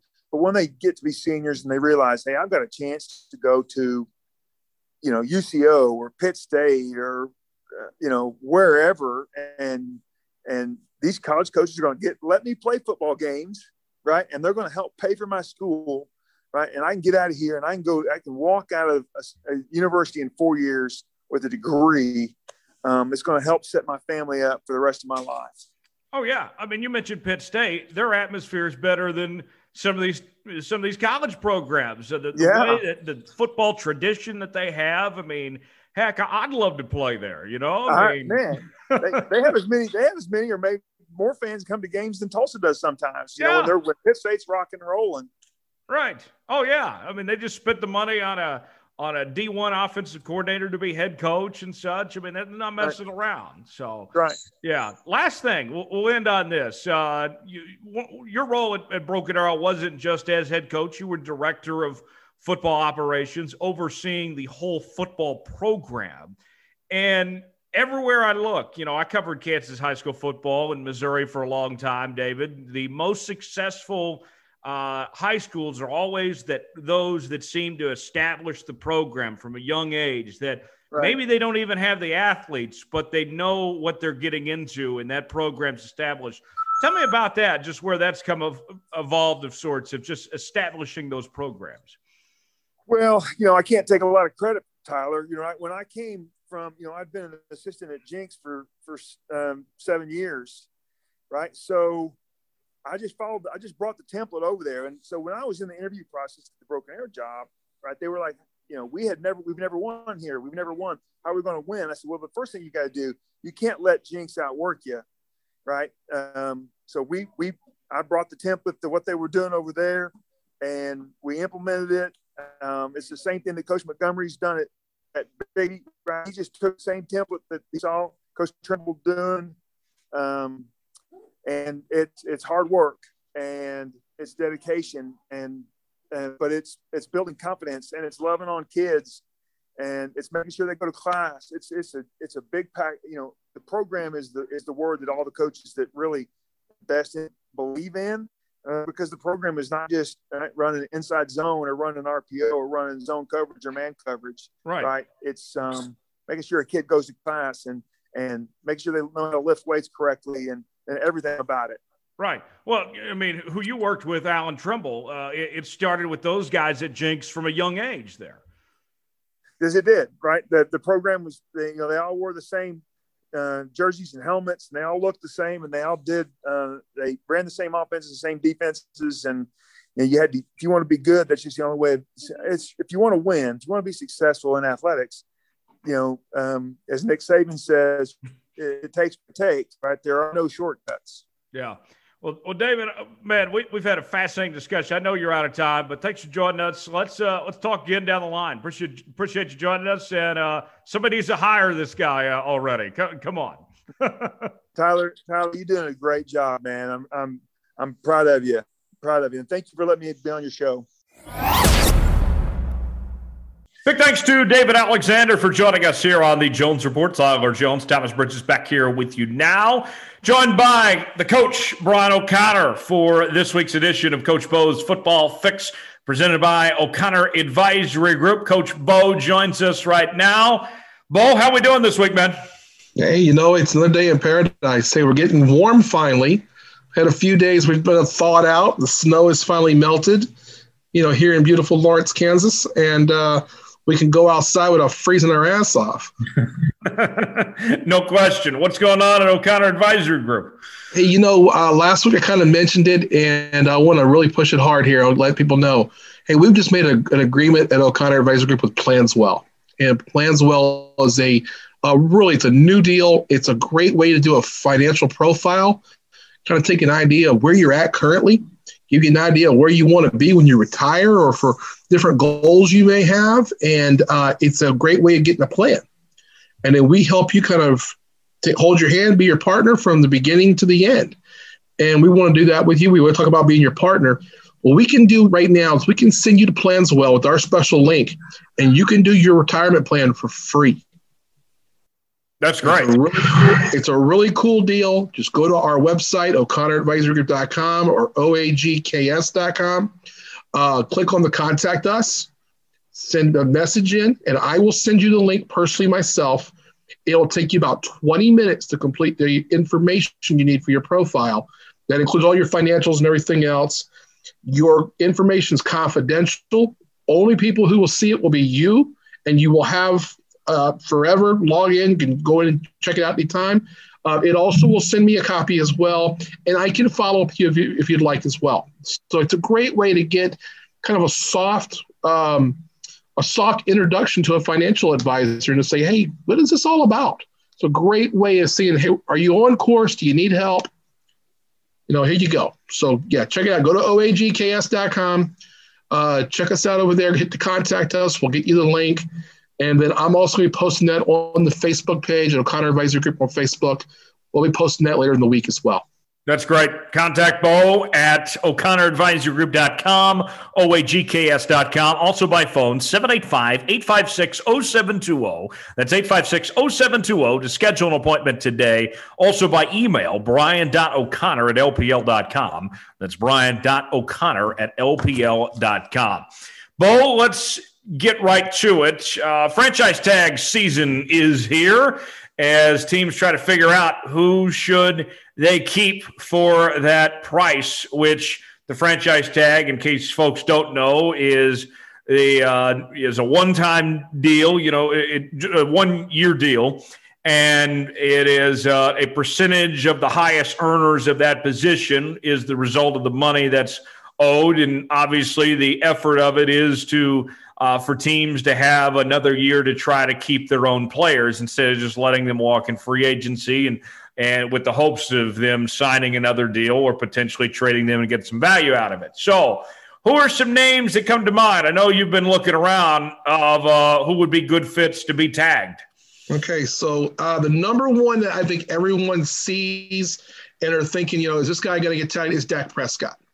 Uh, the Cowboys are going to tag him. Now, what we need to understand with the tag is how it works. So it's based on your position, and they'll say so for quarterback for Dak Prescott, the Cowboys will agree to pay him an equal salary to the average of the top three players in his position. So the Cowboys will have to pay Dak Prescott for this coming year. I, I believe the number I heard was $38 million. Yes. A one year deal. Now, what you'll see is teams will handle this differently. Some teams will just do it to keep a player for a year. Some teams will do it so they can trade a player and not have a large salary cap, a dead money hit. And then some teams will do it so they can negotiate a long term deal. That's what Dallas is going to do with Dak Prescott. Dak is the only player, my prediction this offseason, the only player in the NFL who is going to get a long term, big money contract is going to be Dak Prescott. He will get the franchise tag here in the next week or two, wait, next week or two. And then from there, the Cowboys have exclusive rights to negotiate with him. And they will at that time either make a deal or trade him. At a certain point, getting up to training camp, they will not be able to negotiate a long-term deal. That doesn't happen until August. I think I think it's August the 15th. There's a date in there. Don't quote me as the gospel on that exact date. At that point, two sides can no longer negotiate a long-term deal. Um, but I expect the number one, Dak Prescott. That's going to be to make a long-term deal, though. I don't see him leaving Dallas now. Okay, so let's elaborate a little more on Dak there. His situation here's a guy that was tagged last year, and they've been negotiating for a long time. He turned down a pretty significant offer from Dallas. In one mindset, you got to think they've had all this time to get a deal done. What makes sense for them to, for Dak? Why would he go ahead and get a deal done now if they weren't going to pay him earlier? And he's coming off an injury. Do you think Dallas is going to come back with a better offer for him than what he was offered previously? Well, normally in this situation, you would think that uh, the Cowboys would have the leverage, that the player's coming off an injury. However, the Cowboys were awful once Dak Prescott got hurt last season. Mean, they were bad. And the only thing they really have going for them as a future of that franchise right now is Dak Prescott. So I think it's the rare opportunity where he has the leverage. Um, the biggest point of this right now is that, yeah, he's not signed a new deal yet. Uh, he'll get the franchise tag, but it's going to be a blip on the radar. This is simply going to be a franchise tag so that the Cowboys have him under contract so that no one else can negotiate with him and that they can make the best possible. Now, the Cowboys are going to have to pony up. They're going to have to give him a huge bonus. Um, I don't think he's going to quite get Mahomes money, but I think he's going to get a contract similar to what Deshaun Watson, kind of in between years, years wise, between what Deshaun Watson got and what uh, Mahomes got. I would think that Dak's going to get like an eight year deal, maybe, and he's going to get a huge signing bonus up front. He has not been paid well. You've got to remember, Dak Prescott was not a first round pick. Right. He was actually a fifth round pick, if I remember correctly. I mean, he was a later round pick. And I think that, you know, in his case, it makes sense. He got was franchised last year. That was really the first year he made great money, you know, really starting quarterback, franchise quarterback money. So this is his opportunity to cash in. Um, he's negotiating basically just with one team, but they are they're the Cowboys, and they have to make a big splash at quarterback. And he has all the leverage. This is going to be a huge contract, and the franchise tag thing for Dak is going to be just a blip on the road. Who's some other names that come to mind about franchise tags? A couple of interesting ones to me. I want to see if Chris uh, Chris Godwin from the Bucs gets one. Um, that's something where it's more of a, a different kind of thing there, where that's someone who um, the Bucs are going to kind of reload again. They've got some players who are now free agents, you know, Ndamukong Suh, Leonard Fournette, who may be leaving. And so they've got to figure out how's this going to work with caps. There's also going to be some players that want to come there as veterans and fill in. Um, the Bucks don't want to make a huge commitment to somebody if they don't have a quarterback after next season and Tom Brady's only got one more season left on his contract. So I, I think we'll see um, get in a situation where they could let him walk a year from now. And that's more of protecting them, the team, on the upside. And then giving them an opportunity. If they, they decide, hey, we want to give him a contract, they can do that. So that's one I think that's going to be interesting. Um, Hunter Henry from the Chargers is another one I was looking at. I wonder if he's going to get franchised. Um, he didn't have, didn't perform as well this year as he had the year before, but young quarterback, young tight end. Hunter Henry's got a lot of talent. he's going to get paid like a top three. I mean, he's not if you look at if you tier that position, there's one in one A in Travis Kelce and George Kittle. And there's three or four in there. Uh, I think Darren Waller is one of them. I think Hunter Henry's one of those guys too. So it's a good way for again take a look at one year, see if he is that top guy, then make a deal. We'll see about that one. Um, Kenny Golladay from the Detroit Lions is going to be an interesting one as well.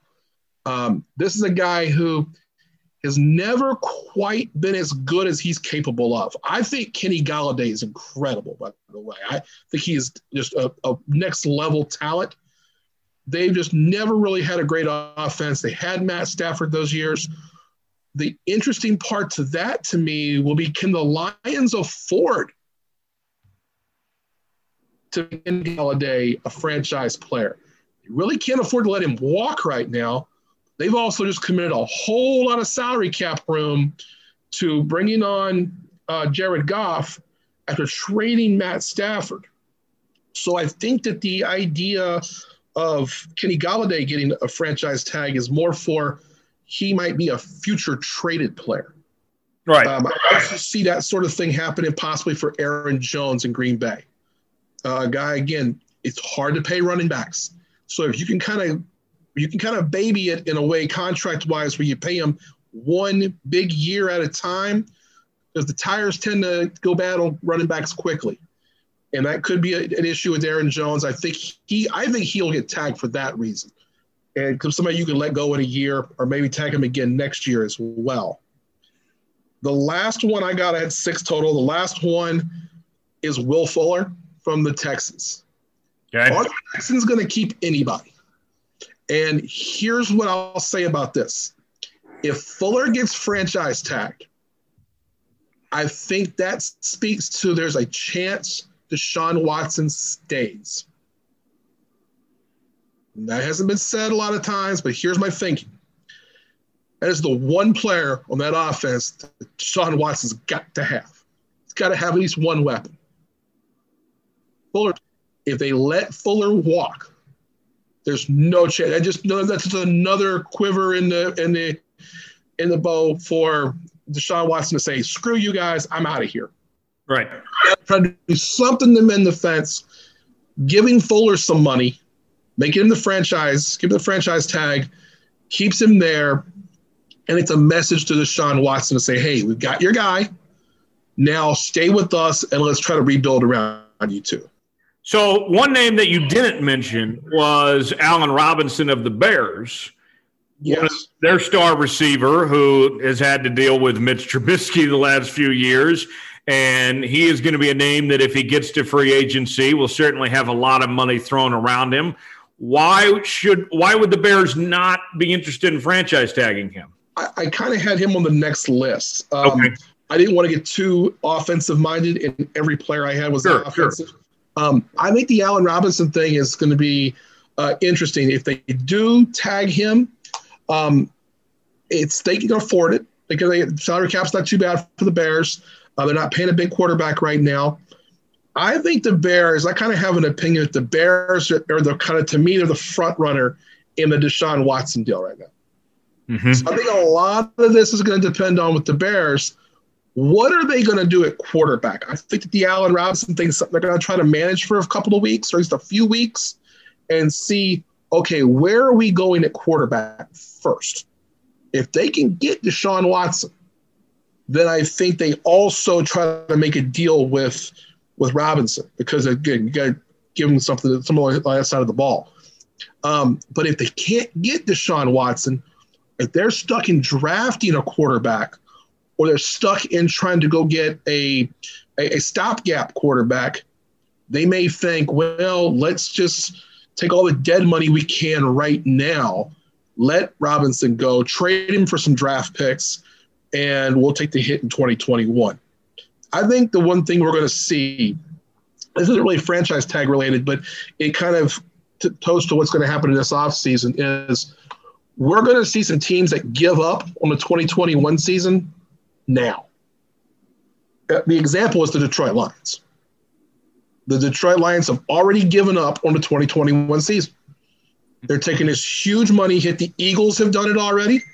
you have dead money, and you and teams are going to take dead money hits and get rid of problem players now on the lower salary cap year, so that next year in 2022 they don't have dead money issues and they can go get free agents. They can look at signing, and so I think the free agency is going to be. I, already said I think Dak's the one guy who gets a long term deal. Nobody else will. And I think that the franchise tag get used less unless it's to sign them for a year to trade them. So last week we released the show literally uh, right before the Carson Wentz trade went down. Yeah. So we didn't get to talk about it. So that uh, brings up my next point when you bring up the Eagles. Uh, the Carson Wentz trade, uh, seeing him get sent to Indy and the Eagles doesn't seem like they got much for him. They were wanting a couple first round picks. Eagles are also taking a lot of that salary from Wentz as well. What do you make of how that trade went for both sides?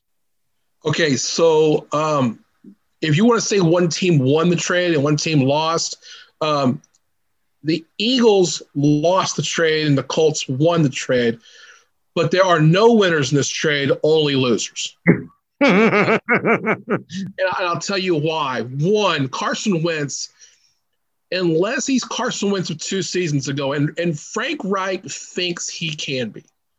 I, I saw, uh, I think it was Chris Ballard, the GM of the, of the Colts, yes. came out and said they would not have made that deal if it was not for Frank Reich. He thinks he can fix Carson Wentz. He, I think he's delusional. Carson Wentz is done. You know, they, they worked together. They were together when he was a rookie. You know, that was his that was his offensive coordinator. I think the what you got to really understand is that head coach is not sitting there in the quarterback room. The head coach is not the quarterback's coach. The head coach is the CEO. He's running a hundred things. He's not going to sit there and have time to baby Carson Wentz. The Colts have made this deal because they think that Carson Wentz is good enough to take them and to he was the Carson Wentz of two years ago, and that he's good enough to compete with the Chiefs and um, trying to say top teams, the Chiefs and Buffalo, Baltimore, Cleveland. I, I just don't see that. I, I that's a good team. He's not the answer. If if if Carson Wentz is not really good, Frank Reich should be fired. Frank Reich's now tied his entire coaching career in Indy to one player. And he had better, he's going to have to be the quarterback's coach at this point, as well as the head coach. And that doesn't happen in the NFL. So I think it's a losing proposition there. Now, the Eagles, this just goes to show how bad that contract with Carson Wentz was. So they have traded Carson Wentz for basically a bucket of, uh, as they say in a golf range, a bucket of balls. Uh, they're getting a third round pick and a two next year that could become a one if Wentz plays 75% of the snaps. Um, now, in that case, I'm looking at this if I'm the Eagles. The Eagles are that team who I said earlier, teams that you're going to know if your team has quit already on 2021. The Philadelphia Eagles have absolutely quit on 2021. Now, it's kind of a genius of an idea, money wise. Salary cap has dropped. Last year it was like 215 million. It's dropping down to about 183 million. So it's already going to be hard to manage a salary cap that went down because revenue went down. There's nobody, nobody in the stands. Right. The, the player share goes down, salary cap goes down. But trading Carson Wentz makes for the largest dead money hit in the history of the salary cap, in the history of the NFL. And what that means is had, that's not money they have to pay Carson Wentz, but that's deferred bonus they've already paid him. That's all now due to the salary cap. And I think the number that I saw was something like 40 million. I mean, it's basically like 25% of the salary cap. Now, that's fine to spend 25 or spend 40 million on a quarterback. The Chiefs are going to do that with Patrick Mahomes this year. But he's Patrick Mahomes and he's playing and he's an MVP type of player. Carson Wentz is playing for somebody else now. Right. You didn't get anything really back. You did not get a high pick. I thought they were delusional trying to ask for a number one pick. And they thought they were going to get a Matt Stafford thing. I think I told you the story last week. I said, look, if you were asking me and I'm the general manager and someone says, hey, we want, give us two ones and we'll give you Carson Wentz, I'd have hung up on them. I wouldn't even take the phone call.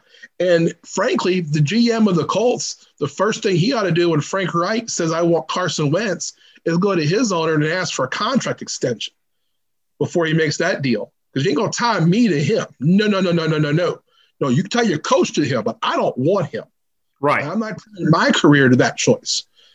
Now, I would have called my agent immediately if I was the GM of the Colts.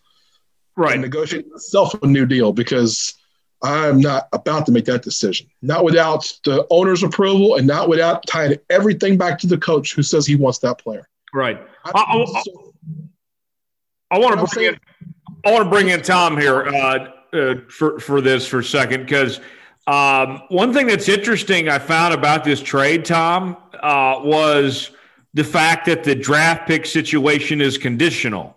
We don't hardly see that in the NFL. That's more of an NBA thing or even baseball. That to me, I found was a bit strange. And maybe, Tom, this is the start of the direction more NFL trades could go.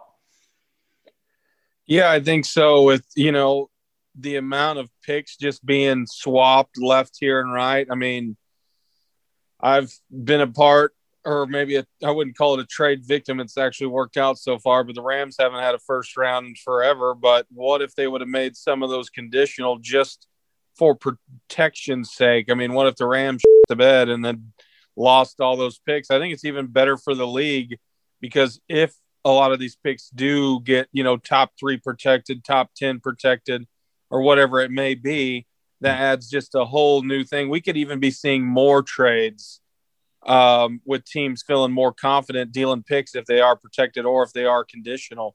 Uh, I mean, I like to see it. Yeah. Well, there's a historical reason why in the NFL we haven't seen that. The reason we haven't seen as much of the of the um, you know enhanced trades like that, where you have a you get a fifth, but if this player does this well, you get a third, goes all the way back to the Dallas Cowboys trading Herschel Walker. Right. Where they, they, in essence, got seven picks from the Minnesota Vikings for Herschel Walker. Um, no one wants to make that kind of deal ever again. Um, but I think it's, I think this, what Thomas saying is right. I think you will see this in the in stake of quarterbacks. I think the biggest drawback on this, or what the biggest indication this is, when you look at what happened with Stafford being traded for Goff, and the Rams basically just giving their trash to the Lions and then the Eagles just taking their trash and giving it to the Colts. Um, and now the Texans trying to figure out what to do with Deshaun Watson. Is I think it's going to limit teams from giving big contracts to quarterbacks. I think we're going to see the guys who are the young quarterbacks now. So the guys who are rookies like Justin Herbert and Joe Burrow, um, you know, guys from the year before, they're not going to get extensions year three now. And I think what we're going to see is more quarterback movement of even franchise level quarterbacks after the third and fourth year of someone's deal. Yeah, I can see that.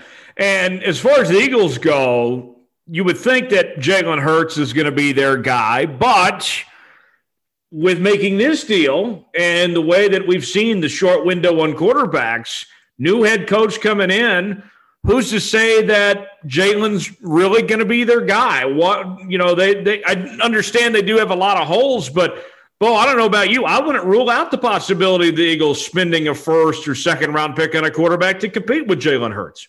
I think it would be foolish to go with an early pick. Now, I, I agree. Doing, I can see if they like someone who's a third, fourth, fifth round guy, and they say maybe this could be a guy we could use. I could see that. If the Eagles, if they, if they take a quarterback in the first round, all of Philadelphia will have a stroke. Yes. Oh, he absolutely yes. they were pissed mistake. about they were they were pissed about Jalen Hurts. Yeah.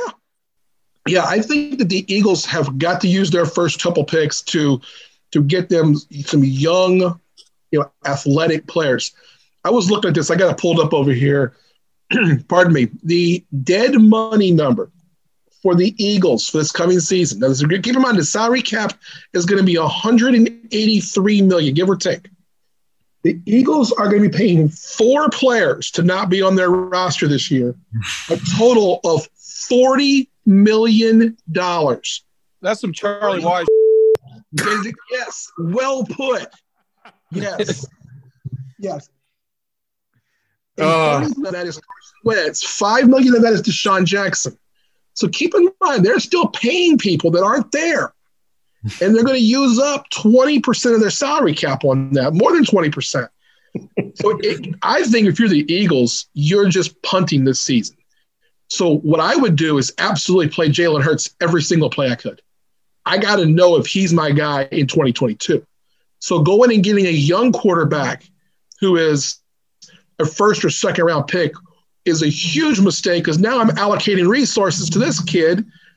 Well, I don't know if this other guy I already got is good enough. If the Eagles do that, they should. The, the Eagles fans should riot, which I mean, Eagles fans can they can represent. We know. We know. I mean, they'll riot about whatever. I mean, if you yes, put anything other than Cheez Whiz on your Philly, they're burning half the city down. Yeah, they're gonna they're gonna they're gonna boo whoever it is. But if they pick a quarterback in rounds one or two, those fans, y'all should riot. Hey, I'll join you. I I think that they're dead wrong if they do it. Especially in this draft, but I don't think it's that deep a quarterback draft. So yeah. I just I, think that there's you, you say that, but there's probably going to be four or five quarterbacks picked in the first round. Whether you like them or not, that's probably what's going to happen. That's just the way the league is now. Yeah. Right. Yeah. And uh, you know, to to add to that too, you know, Jalen Hurts. Um, you know, I, I like Jalen's story. He's a great guy. You know, he's had uh, a phenomenal college career and, and, a decent rookie year, but I, I don't think he's that answer for them long term at quarterback either. So we'll see as far as the Philadelphia Eagles go in their uh, situation there. Big Ben looks like he's going to stay in Pittsburgh another year. He's due $40 million and his quarterback draft class around him, you saw Eli Manning retire a couple years ago. Philip Rivers called it quits this year. Big Ben, who no question's the best of the three, Bo, looks like he's going to be the one that uh, lasts the longest of sorts. But based on what we saw with Big Ben last year, it, it, that that gas tank's empty. I don't know how they can get that car started with Ben here. So I, I'm interested to see what's going to happen. First off, I'm going to take your point and just move on oh, he's the best of the three because he's not, but it's okay. Um, yeah, I'll take my man Eli over him. Oh, anyway, oh no! Oh, yeah. Stop that! Yeah. Stop that! Yeah, I'll take Eli. That's blasphemy. No, no, Big Ben, no. Um, hey, look, um, he's not getting paid forty-one million. He's due, he's due forty. cap number is forty-one, forty-one million two hundred fifty thousand dollars. Um, he's washed. He's fat. Um, he weighs more than I do. Um, he, he hit. Hey, when we saw Ben Roethlisberger this past summer, and he had that arm thing going where he couldn't do a lot of working out, you tell me he wasn't three bills. right. I mean, he's a big, big man. He's a big guy anyway. He ain't mobile. Oh. He, um, you know, he. I know. I. There's not a lot of tread left on the tires. now, problem the the problem the Steelers have is they can't trade him for anything. Right. There's no what can you get for him? So it's either you have to release him or you have to pay him. Now, Big Ben wants to get paid. I mean, who doesn't want to finish out your contract to make and he's going to be due, let's see here. The $41 million a big part of its prorated bonus. It's 22 million of its prorated bonus. So he's due um, 4 million in base salary, 15 million in roster bonus. So what that means is that the Steelers will work out a deal with him. They'll say, "Hey, look, let's sign you to a one year or a two year deal. Let's chop up some of that bonus. Let's give you um, let's take this cap hit over two years, and they'll figure out a way to pay him the 20 million he would make this year. He'll probably still get paid that, they'll just chop it up over two years, and then the next year they'll take a hit on part of that bonus, spread it as 10 million and 10 million, or whatever they can do salary cap wise. But yeah, I mean, if you're the Steelers, remember the Steelers were 11 and 0. Mm-hmm. and there was a part we were on here talking, and Jonesy, you were one pushing hard for it for a while. I think about weeks six to ten, you were talking about Ben Roethlisberger MVP. He was in the discussion at one point, and then that fell flat fast. Yeah, but what we realized is that it wasn't they weren't playing well because Ben Roethlisberger was playing well. They were just he was a pseudo candidate because he was the quarterback of a team that was undefeated and has one of the best receiving corps in the league, right? I mean, yeah. yeah. Yeah. The other question then is okay, well, what do you do with the quarterback with Ben Roethlisberger, who is how old now? He is 39 years old. And I don't, you know, we, we can talk about Tom Brady being 43 and Drew Brees just played at 42. He's 39 and fat. All right, let's just be honest. I mean, he's a fat man. the the, uh, the, the Big Ben there, method the Big Ben method is uh, is beer and pizza. It's not anything like that TB12 method. No, I think the Big Ben method is Krispy Kreme donuts and Budweiser. I'm telling you. hey, hey, God bless him. He's collected all the money. Good for him. He's made a lot of money. Um, but I do think that if you look at what he's where he's at, I mean, you have to make a decision. What are you going to do with a 39 year old quarterback? But then you've also got to figure out all right, he's a 39 year old fat quarterback. You better have somebody good in the wings in case he eats too many wings or he gets hurt. Well, because, and speaking of that, Mason Rudolph, it sounds like the Steelers organization wants to give a shot. He looked all right when he filled in for Big Ben uh, when a Big Ben went down, but they didn't really go anywhere. They missed the postseason of sorts. There's yeah. another question for you. If Big Ben struggles, you're paying him enough. Can you justify benching Ben for Mason Rudolph at some point, even though he's going to get a decent amount of money? Well, there's two ways to look at that.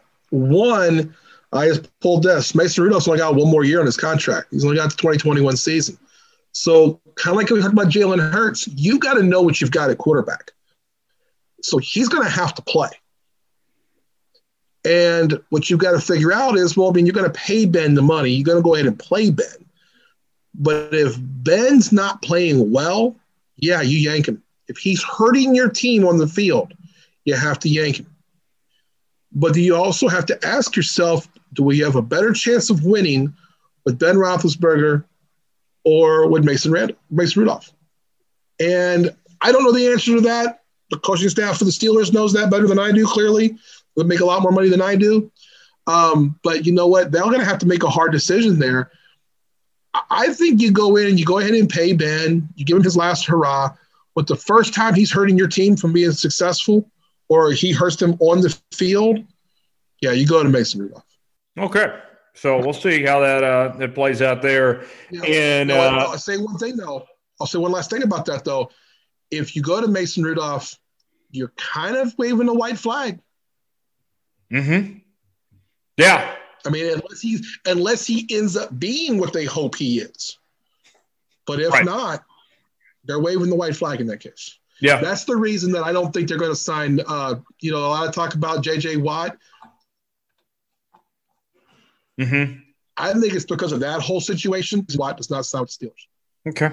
Um, Isaiah Wilson, uh, first round pick for the Titans last year.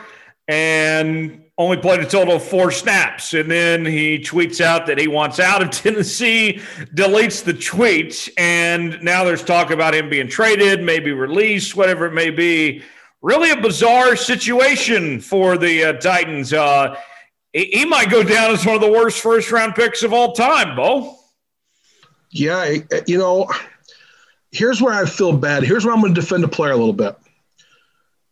Pardon me. Um, I'm going to defend the player a little bit because I don't know Isaiah Wilson. I don't know anything about him other than he was a really good tackle in college. He's a first round pick. He's a guy that has an organization the Titans have made a commitment to. But you're right. He played four plays. He had a couple of off the field incidents too. One early, one late in training camp, where he was on campus at Tennessee State at a house party. He gets busted up by the cops. That During. COVID. he threatens to jump. Yeah, due to co- and he he almost jumps out of a second story window to evade the cops, is my understanding. I mean, not not a great decision making. At least he didn't jump. That's good. Uh, so at least a half-assed good decision. Uh, then he has a, a a DUI situation where he his car hits a concrete barrier of some kind. Luckily, it wasn't at a high speed, but it sounds like it's a young man who's got some issues. And I don't know enough about him or what he has um, done or what's caused some of these issues. So I'm not someone who's just going to attack the player and say, oh, he's a loser. They shouldn't do anything with him.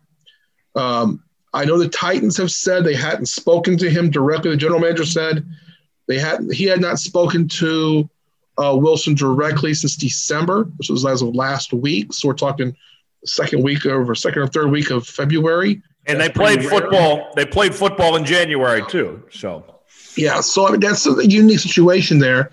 Um, at the same time, then that comes out, and then the young man tweets something. He probably tweets something in haste. He deletes it 30 minutes later. Who amongst us have not done that? I know I certainly have. Um, Tom's done that a few times. Yeah, so again, I'm not judging. Um, I Uh, go ahead, Tom. No, no, no. I'll, I'll, I will, I'll line infamy. That's fine. So, um, so you know, the I feel bad for the young man because I just don't know the situation well. I'm not going to make a judgment on whether I think the young man's a bad young man. If there's something wrong with him, he's also 22 years old. You know, who amongst us is not a weird 22 year old did stupid stuff? I certainly did. You know, I mean, I'm double that age and still do stupid stuff once in a while. So uh, I get it. I think that this could be handled better by both sides. I think the GM should not have said that publicly. Maybe he was thinking, well, I'll say this, he'll hear it, he'll get back with us. That's what agents are for. Talk to the agent. Tell the agent, hey, we want to see him. We're worried about him. You know, he's important to us. The football side of it is, you know, you have to make a decision. If you're the Titans organization, it's just a young man that you're going to rock with moving forward? Is this a man you want to keep on your roster? If so, you know, get him all the help you can get him. Get him the things he needs to be successful. If not, if you said, okay, he's gone, it's a bridge too far, I can't keep this guy on my roster, well, now you got to figure out the best way to get rid of him. And that's going to have to come in the form of a trade in his case. It's not going to come in the form of a release. Um, and again, because it's going to all come back down to one thing, one thing only, and that's money. Um, he's due, he's a $9 million cap hit. And if he's cut before June 1st, it's 9 million in dead money. But I did cut, look at this and I saw, well, what if he's traded? He's traded after June the 1st. Now his cap is just a prorated bonus of $1.4 million. That's Mhm. a lot more doable. But what it could be is they could be trading him somewhere, you know, after June the 1st for a 2022 draft pick, you know, even if it's a fifth or a sixth rounder. You know, maybe a team decides they want to take a, a player who's athletic, who's got an opportunity. Maybe they think that a team could say, maybe we can give him what he needs. Uh, this is kind of similar to what's my opinion on this is a little bit weird. I think I heard it well put this past week or two weeks ago by Draymond Green. Uh, Draymond Green had a great quote a couple weeks ago saying, uh, "We never always talk about the player failing a team. How come we never talk about the team failing a player?" Mm-hmm. And I'm not saying that's what's going on with the Titans. I just don't. I mean, we talk about the Detroit Lions all the time. Well, they have a record of failing. Track record. It's track record. Um, but I think if you look at it and you just go, okay, well, what can we do? I think the Titans probably want to do the best thing by the young man. We just don't know what's going to happen there. So I, I, I empathize on both sides. I tend to err to the side of the of the player in this case because he is such a young man. This would be different if his player was 27, 28. He was a veteran and he was just losing his mind. I would I would feel a little differently. But I think a 22 year old guy, needs to be given a little bit of just see what kind of help can we give you. And if he just isn't worthy of the help, or I don't even want to say worthy, if the if the help's been offered, he hasn't taken it. Then you say, okay, as an organization, how do we best most efficiently get out of this? Right. That's what it's going to be. And, and it wouldn't surprise me to see a team take a flyer on him in June, a team who maybe gets an injury at that position, or a team that says, hey, we're just not deep at that position and we can give up a fifth round pick for a first round talent. Right. You know, I mean, uh, you know, there's kind of one here locally that could use a tackle. Yeah. You know, Chiefs could give a fifth round guy in June. Why right. not? You know, you know, so just an example. I mean, I don't know that's happening. I don't have any insight in that. Right. But it's something that could happen. Eh, if there was a, a coach or an organization that could do something like that, you think Andy Reid might be a good mentor to a young guy like that? Right. And, and Vrabel's a young coach. I mean, he might not just be ready to handle that type of situation. I think it's the general manager's thing. I, I just, yeah. just judging from what I saw the video of what he said and how he said it, I think it's, a, I think it's a regrettable quote by the GM, and I think it was something where the football mentality in that, and that gentleman was saying, "Hey, you're either here or you're not," and I can right. understand that. Yeah. But okay. again, I'm kind of sympathetic to the 22 year old kid as well. Sure. Sure. All right, last one for you here. Uh, Deion is uh, coaching now. College football uh, back already, kind of. Uh, FCS football, that is. Uh, Deion made his coaching debut over the weekend with Jackson State in uh, Mississippi. They played a lowly NAIA team and beat them pretty bad. And and uh, during the game, Deion had some item, personal items of his, including his wallet, stolen out of the locker room, and uh, made a scene of it in the post game and such. And and uh, people have been criticizing Deion how he handled that and such. And you know, I, I look at this uh, situation, Bo, and you know, with Deion here, go and do an HBCU like this. Um, you know, a, a team that you know, they, they didn't have running water this weekend with all the weather that hit uh, the Gulf from uh, this, uh, you know, this this cold weather we saw a couple, you know, within the last couple weeks and such, the snowstorm and all that here. Um, you know, I, I like I like it. I hope Deion does well. Um, you know, he'll he'll he'll adapt to being more coach like of some sorts. But to me, uh, I, it's great for the H- HBCUs to bring attention to these programs. Have a name like Deion involved here. What do you think of Deion as a as a college coach here? Okay, so I like Deion. I like Prime. Um, you know, the prime time thing he was as a player was a character. You know, it was it was put on. It was something, and he admits that that was something he did to draw attention because the attention got him higher in the draft. It got him more money. That's what he wanted to do. Um, if you look at the man, Deion Sanders, especially in his post playing career, he's been a mentor, he's been a coach, he's someone that has done the things that you know what he's coached and what he's done for kids. He's done it for the players. It's not about, and yeah, he's had a little bit of some attention drawn to him for those things. But I really do think a lot of that is that he's going to draw attention because he's Deion Sanders. Right. And, you know, if you see Deion Sanders at the mall, you're going to be like, oh, that's Prime, Prime, hey, you know, like Beetlejuice, you know, Elvis, yo, King, you know. Um, but, you know, it's Prime. I get that. Um, I think it's really regrettable what happened, obviously, that, you know, you know, someone gets in their locker room, takes his personal belongings. That's pretty of a human being to go do that. But I think that, you know, his frustration uh, is passion. I think it's something where he's saying, hey, I think the best line I heard in that whole thing was, it's not about they came in and got his stuff, but he says, I came here and I want to help this team come to a new level. And that doesn't just start with players. It starts with the janitors. It starts with the facilities. It starts with everybody involved. And when you have someone who's made that commitment and then also, he's bringing a lot of money with him. There's a lot of people who will write checks, you know, to Jackson State for football, knowing that Deion is their coach. They're going to get a lot of attention because of that. They're going to sell some merch. There's some there's some money coming in there. So yeah, he's right. There's things that need to be stepped up. That is no different than when a coach goes to a place, you know, takes a step back, if you will. You know, we can use the example locally of Les Miles going to Kansas, you know, or um, you know, other situations like that where you see a coach who's been successful somewhere. And Deion's not been a successful coach, but he's a name. Right.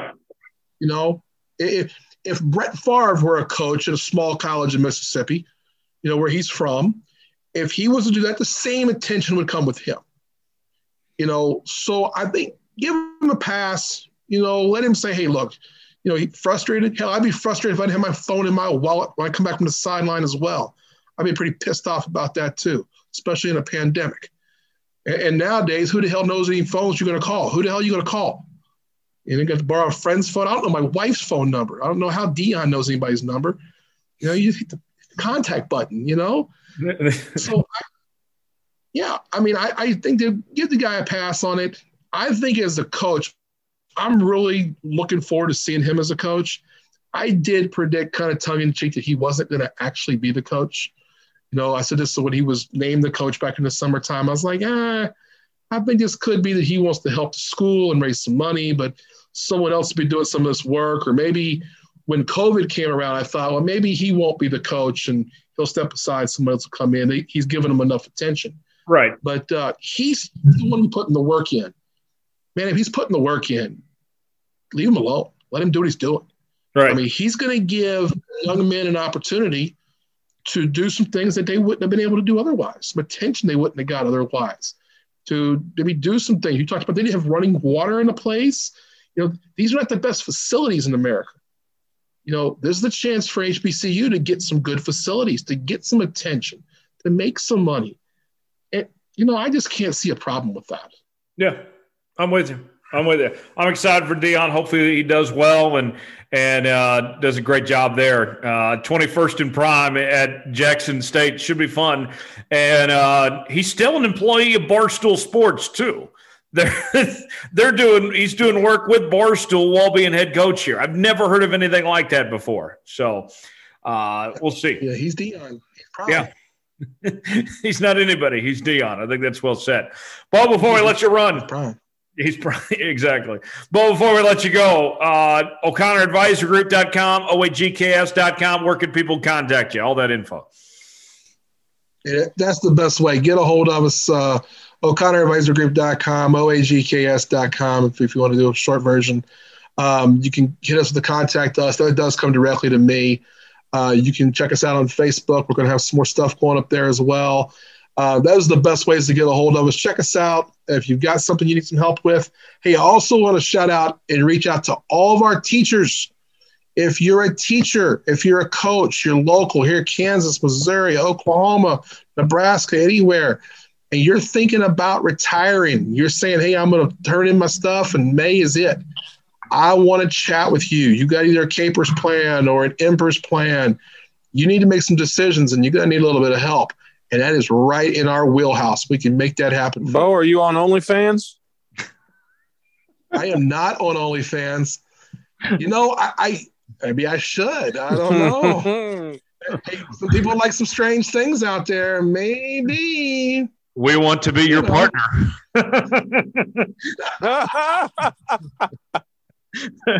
O'ConnorAdvisorGroup.com. Always Damn it. Guys. Bo, appreciate the time. We'll talk to you next week. Thanks for joining us. You guys have a great week. A couple more things before we get out of here on the Jones Report today. I want to talk about the NBA All Star game. The rosters have been officially announced for the All Star game, and the All Star game, of course, a little bit later than normal due to the late start to the NBA season. But the starters on the West Side going to be LeBron, Steph, Luka, Jokic, and Kawhi. On the East will be Kevin Durant, uh, Giannis, Bradley Beal, uh, Joel Embiid, and Kyrie Irving. And the reserves on the West, Anthony Davis gets a spot. He's going to be out, though, and Devin Booker is going to take that spot instead. Paul George, Rudy Gobert, uh, Damian Lillard, Donovan Mitchell, Chris Paul, and Zion Williamson on the west side. The east, Jaylen Brown, Harden, Zach LaVine, Julius Randle, Ben Simmons, Jayson Tatum, and uh, Nikola uh, Vucevic is uh, on that side for the East. So that is uh, your lineup's going to be more of a traditional All Star game. Tom, we're going to see this be East versus West. No draft between uh, players to figure out who's going to play on what side here. And uh, what do you think? I'll start with you, Tom. What do you make of the uh, All Star roster? You know, there's there's obviously there's got to be some snubs. There's snubs every year, um, on both sides, and you know, there's probably players that that I root for that didn't make. You know, obviously, I'll, I'll come out and say, obviously, I'm pissed off. DeMar DeRozan didn't make it. Obviously, being a Spurs fan, I think he was every bit as deserving as as a few players on that West roster, but uh, especially Chris Paul. That that's that was just a that's a I don't know. That's at that point it's bought. For Chris Paul gets in. First off, Jones, Devin Booker didn't get in, but Chris Paul did. Devin Booker is the main guy on that team. Devin Booker should be the one that gets in over Chris Paul. Right. That, I mean, I mean that. You want to look sure at Devin, numbers. You want to look right, at like 25 a game for Booker, 17 for Chris Paul. Chris Paul, nine assists, Devin Booker, four. I mean, the numbers are better for Booker. I mean, it's his team, and Chris Paul is secondary. Right. I mean, if if the Suns had to pick who to keep long term, obviously they're taking Devin Booker. I mean, I mean, if if they're saying who's the best player on the team, it's Devin Booker. No disrespect to Chris Paul, he's just old as shit. Like he's had his time. Uh, I mean, who would you rather have, DeMar DeRozan or Chris Paul right now? Uh, that would be uh, between DeMar DeRozan and Chris Paul. Right, DeRozan's dropping DeRozan. about twenty nine yeah. a game. Like, yeah, like I said, no disrespect to Chris Paul, but he's had his time. It's obvious that this is a a, a bought in system. Uh, I mean, there's, it's for stat padding. It's so Julius Randle. Julius Randle made the All Star game. Now, Julius Randle's had a hell of a year. Uh, I mean, what did Doc Rivers say? Did you hear what Doc Rivers said? No, what? Is what he said about Zach LaVine too, which I thought was a little off because Zach LaVine, I'm taking over Julius Randle, but um, Doc Rivers said it's easy to get points on a bad team. I'm I mean, like, damn, wrong. Yeah, I mean, no, he's not. I've said I mean, the Julius exact Randle same wasn't on the before too. But I mean, Julius Randle, 23 points, 11 rebounds. That's all star numbers. Zach yeah, LaVine, 20, you know, nine points, five assists, five rebounds. Yeah, that's, you know, that's all star numbers. I have no problem with you. That, that's fair. I, I, mean, I have to throw shade on somebody. Here's the one I'm glad that didn't get snubbed. Da- Damian Lillard has been snubbed so many times from the all star game that I am just happy that he's in it. I am a Damian Lillard fan. Uh, a real big Damian Lillard fan, actually. Um, you know what? Unless, I have. I mean, he has he hasn't got my team yet. He hasn't got the Spurs yet. So until he gets the Spurs, I will be a fan. I have a problem, Tom, with the system, and two folds with the system. One, the emphasis on fan voting and such is ridiculous. But two, think about the NFL. Does anybody care about how many Pro Bowls you went to? No. They care about if you were all pro or not, and it's given at the end of the year. Um, the NBA needs like an all pro, all NBA to be a bigger emphasis of sorts. Instead of us sitting here and you know complaining about who's an all star or not, the the bigger discussion needs to be at the end of the year about who's all NBA and who's not. It feels like we spend more time, uh, you know, getting upset about who's an all star rather than who makes the all NBA team at the end of the year. That should be a bigger deal. Priorities, right? Right. I mean, it should be about like all defensive, all NBA first, all NBA second. I mean, we do talk about it a little bit, but it's obviously overlooked. It's right. because all all start think about this too. So no one gives two bleep me here. No one gives two fucking shits about the Pro Bowl. The only reason I ever cared about the Pro Bowl was in its glory days when it was in Hawaii, when you had like Peyton Manning and, and Ray Lewis on the same team and like buddying up. Or, you know, you you had you had people like that didn't like each other on the same team and the Pro Bowl was great because it had awesome wired sound. There were so many good clips from that, and no one plays hard. Obviously, it's not it's not for that. You don't want to get anybody injured. Think about how much money the Pro Bowl makes, right? Mm-hmm. Probably not very much. Sure, it was in Hawaii. If I got to go to Pro Bowl weekend with all the events, sure, I would love it. But if I'm going to spend the money, I'm going to spend the money to go to the Super Bowl, not the Pro Bowl. Well, yeah. Think about how big of a deal NBA makes All Star Weekend. It's huge. Like the team that they're the city that gets the city that gets the. All Star Weekend. It's not what the city it that gets All Star Weekend is huge. I mean, they have like huge parties, clubs are popping off with all the NBA stars in town. You say Uh, that, but it's not as big as it used to be. I mean, LeBron, No, it's not. LeBron never did the dunk contest. Um, you know, the three point shootout has lost its luster to a bit too. I mean, I mean, from from 07 to like 14, All Star Weekend was lit. I hate all star games in almost every sport, for the record.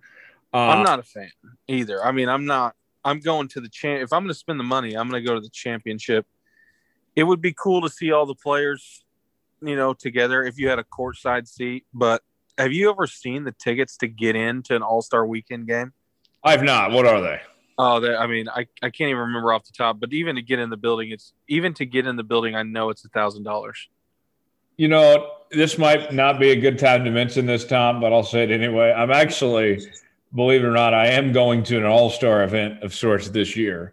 Um, I- I'm going to the the NASCAR All Star race, um, but it's it's not necessary. It just happens to be that it's that race. I'm not going to it because it's the All Star race. Uh, my, my buddy David Starr, who I do the racing podcast with, uh, he's offered Dominic and I a, uh, a a condo to stay at with him for that race weekend. So I'm going for the experience, not because Where's it at? in Dallas, in, in Dallas Fort Worth. Yeah. So I mean, okay, if they gave me a ticket, of course I'm going to go. Right, right. I'll get a credential and I'll stay in David's. But you're not you're not buy, you're not going as a fan. You're not paying money to be in the stands. right, and I'm not. It could have been the O'Reilly Auto Parts 500, and I would have been there at this opportunity. I'm not going to it because it's the All Star race. Right. Like, okay, yeah, you can take and go where, you know, when is that race? It's in June in the summer. Okay, it'll be hot. It'll be hot as shit there for sure. um, but it'll probably be a nice change from Omaha. Um, especially with I'm sure you're looking forward to that now that where you're at. It's freezing cold. Right. Um, but like, yeah, I mean, the All Star. I mean, they had to switch it up. Okay, Jones. Remember they they did the draft. I I feel like the Pro Bowl started at first. NFL started first where they were drafting. Yes, it was like And then- Team Deion Sanders versus, uh, you know, Team Jerry Rice or something like that. Right, right. And you know that was cool idea at first, and then it kind of lost its lost its touch. And then you know the NBA obviously picked it up, and now the Pro Bowl has went back to NFC versus AFC, and now the NBA is doing the same thing. Jones, we talked about it before, you know, this segment that hey, and and I think the NBA should do this as a whole. They won't, but I think they should eliminate conferences. The best 16 teams make the playoffs. Yes, And they should do that the same thing for the All Star game. The best players get in. Doesn't matter if you're in the East or West. On That top of that, away. it should be positionless too. It shouldn't have to be that you have to have a center or you have to have this many number of guards. It should be just Yeah, because this is this is not this is not a, a one through five position game anymore. right. It should just be the best, whatever it is, I mean, twenty players from any conference, no matter the position in the All Star game. Yeah, it should be. I mean, because then at that point, then I, you know, you're never going to get around, you know, people saying, "Oh, this player was snubbed or that player was snubbed." But you can eliminate a lot of that if you eliminate conferences or just take what you think is the best, however many, you know. And if if there's, you know, 20 players and you know 14 of them are from the Western Conference, well, so be it. You know, James Harden just went from the Western Conference to the Eastern Conference like that. So did Kevin Durant, technically, playing for the Nets now, considering he didn't play last season. so maybe the power balance is shifting a little bit. I obviously still think it's with within the Western as the majority of the power, but and it's kind of it's probably been like that for 20 years, but yeah, that's what we're at. That's where we're at. I would have liked to seen my guy SGA from the Thunder make it, um, but I think his day will come. He's still in what his third year in the league. I think there are All Star games in his future. Happy for Zion to see him make it. Uh, I like that Zion's in. Uh, one more for you, kind of off the wall. Um, how about the fact that Quin Snyder, after all that he's been through, right? Uh, not doing a good job at Mizzou, and then coming in and just shocking everybody by how well he he did with uh, the early years of when he took the Utah Jazz job to now be in first place in the Western Conference to be the coach representing the West, and then Doc Rivers on the other side. He was just fired from the Clippers, and now he's the All Star coach representing the East. Um, both these guys, in particular Quin Snyder, though, um, it's uh, it's great to see that you can bounce back and you can find yourself back on top pretty quickly here. Uh, Quin Snyder, the Quin Snyder story in particular is fascinating. Yeah, yeah, it is. Uh, I mean, especially since this Jazz team, you know, had the chance to to beat the Nuggets, and you know that how that went. That was probably the most exciting series, I'd say, maybe. And all they went through with Rudy Gobert and Donovan Mitchell, and and uh, you know, of course, with Gobert getting COVID, you know, being the first to do that, we all thought that hey, you know, Gobert is going to be gone, or Mitchell, there's no way they can coexist. And they still got through the playoffs together. I don't think anybody, nobody, not even the most Homer Jazz fan, was thinking that here we are today uh, you know, a whole almost a whole year later since that went down, and Rudy Gobert and Donovan Mitchell coexist playing for the Jazz.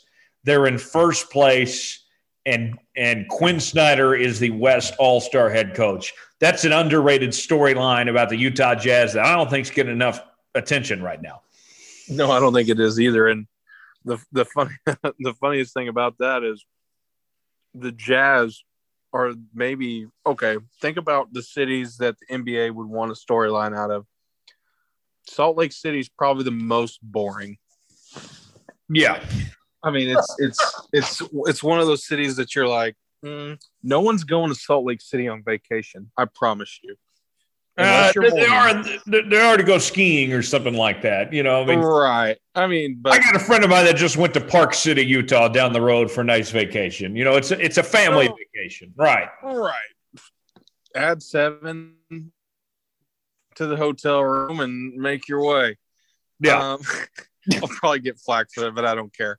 um, but um, I mean, for for the Jazz, I'm kind of happy for the Jazz uh, just a little bit, just because. Okay, you know, I've I've been a homer on smaller markets all the time, but it's like, can you believe after all this, if you you hit the nail on the head, if you were going to tell me last year after all that went down with Rudy Gobert, that if you would have said, listen, Tom, I think the Jazz are going to be number one seed in the NBA, best record in the NBA, and Quin Snyder is probably going to get Coach of the Year and be an all star coach, I would have laughed you off the podcast. There'd have been no way. Rudy, uh, so, Rudy Gobert and Donovan Mitchell are getting along, and they're both all stars. Yeah. Hmm.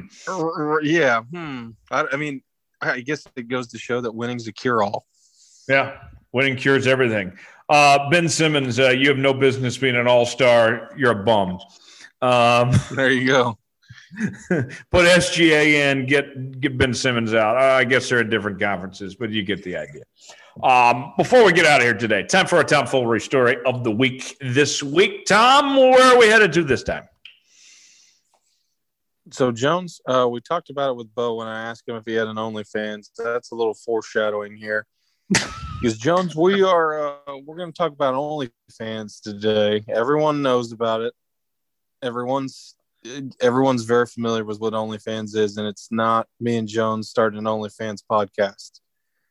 Um, but we thought about that. Jones probably, yeah. Well, I mean, I mean, we very well could. I don't think we'd get any subscribers. We'd maybe have to pay people to subscribe, um, which would not be a very good business model.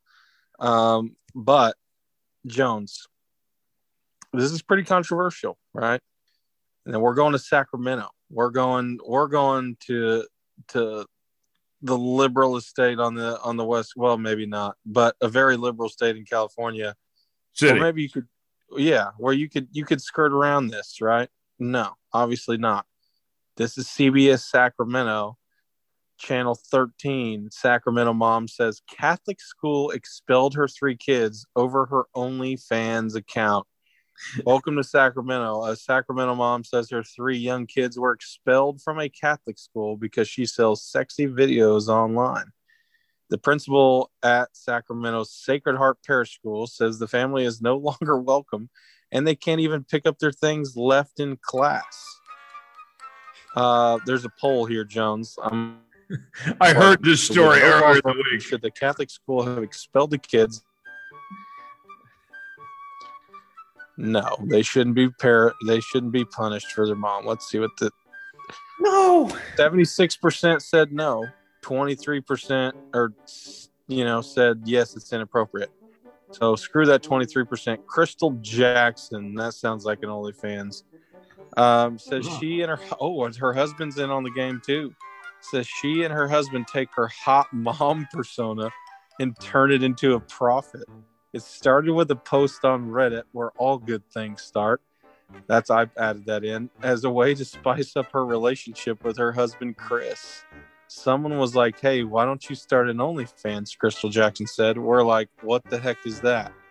Now, more than a year later, she's known as Mrs. Poindexter online and is making up 150,000 a month selling access to photos and videos on her OnlyFans account. Some of the pictures include nudity. Jones, but not everybody is a fan. Now it's kind of like we got caught. Here's our secret life exposed, she said. There's another article where I'm going to click on this. It's Who is Hot Mom Crystal Jackson. We're going to read some more about that. Uh, Mrs. Jackson says last summer a group of moms found her site and started a ca- what? Screw those moms. They're just mad that they're not making 150k a month. Right. th- those Karens are just jealous. Yeah, they said Mrs. Jackson says last summer a group of moms found her site and started a started a campaign to get her three kids kicked out of Sacred Heart Parish, a Catholic elementary school. At one point, the group sent in anonymous envelopes, including her explicit content, to the diocese and the school principal. They wanted my kids who are innocent to this whole thing removed, Jackson said. The group's efforts worked. CBS 13 obtained a copy of an email sent to the Jacksons, which expelled their three kids from the school. It reads in part Your apparent quest for high profile controversy in support of your adult website is in direct conflict with what we hope to impart on our students. It goes on to say, We therefore require that you find another school for your children and have no further association with ours. The email was signed by the school principal, Theresa Sparks. The school would not comment on the story. Mrs. Jackson says she will continue to post on her OnlyFans, and the family is applying to send their kids to another Catholic school, but worries they may be blackballed from the diocese in, the, in Sacramento entirely. Okay, we Jones, this is insane. Oh, this isn't God. this is insane. This is this is crazy.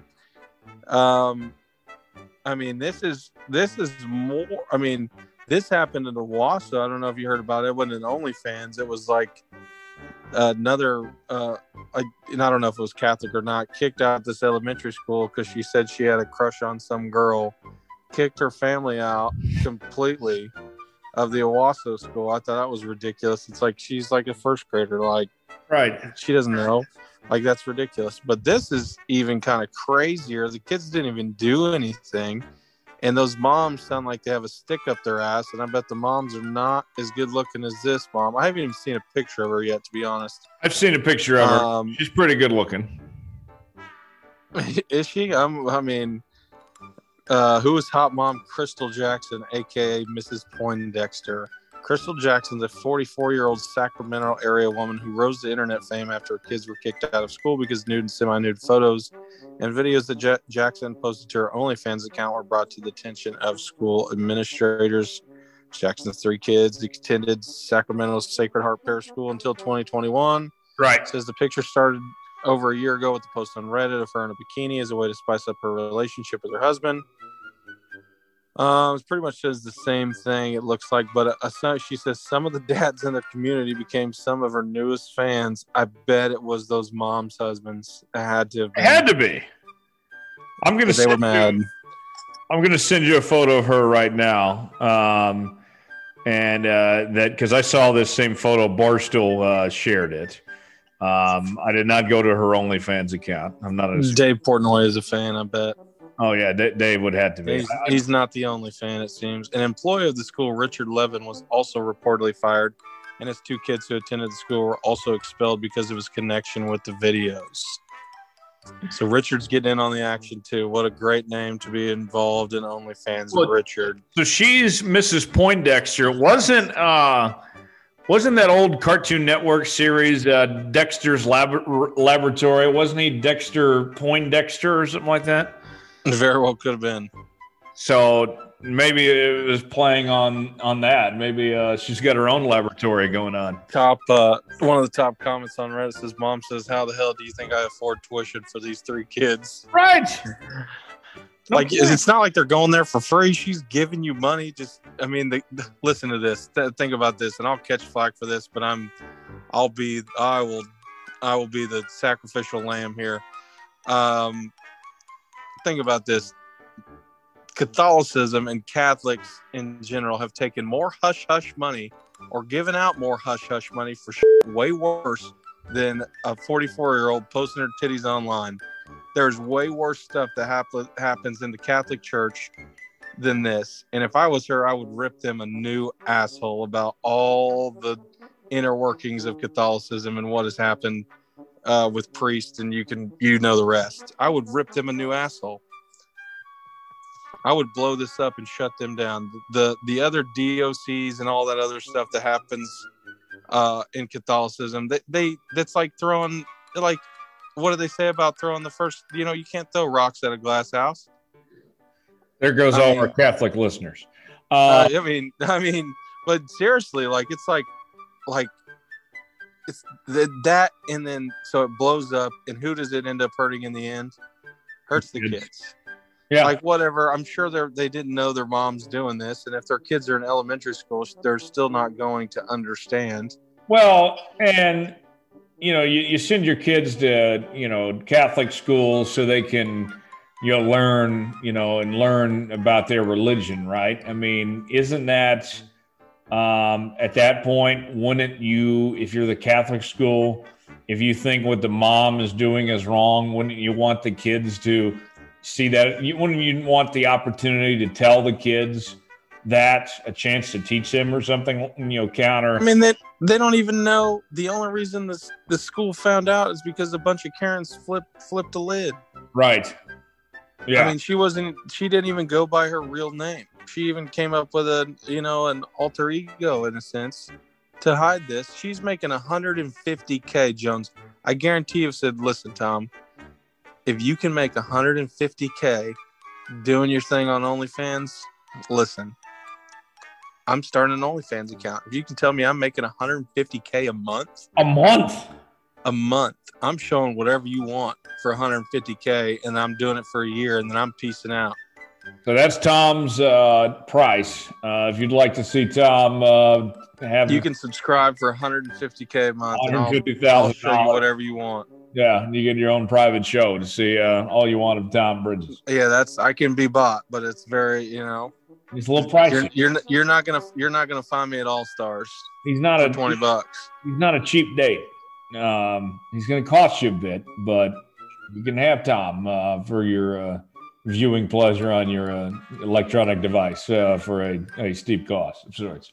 Um, but yeah, this story, this gal, I, I, feel bad for her and for kid, her kids and such.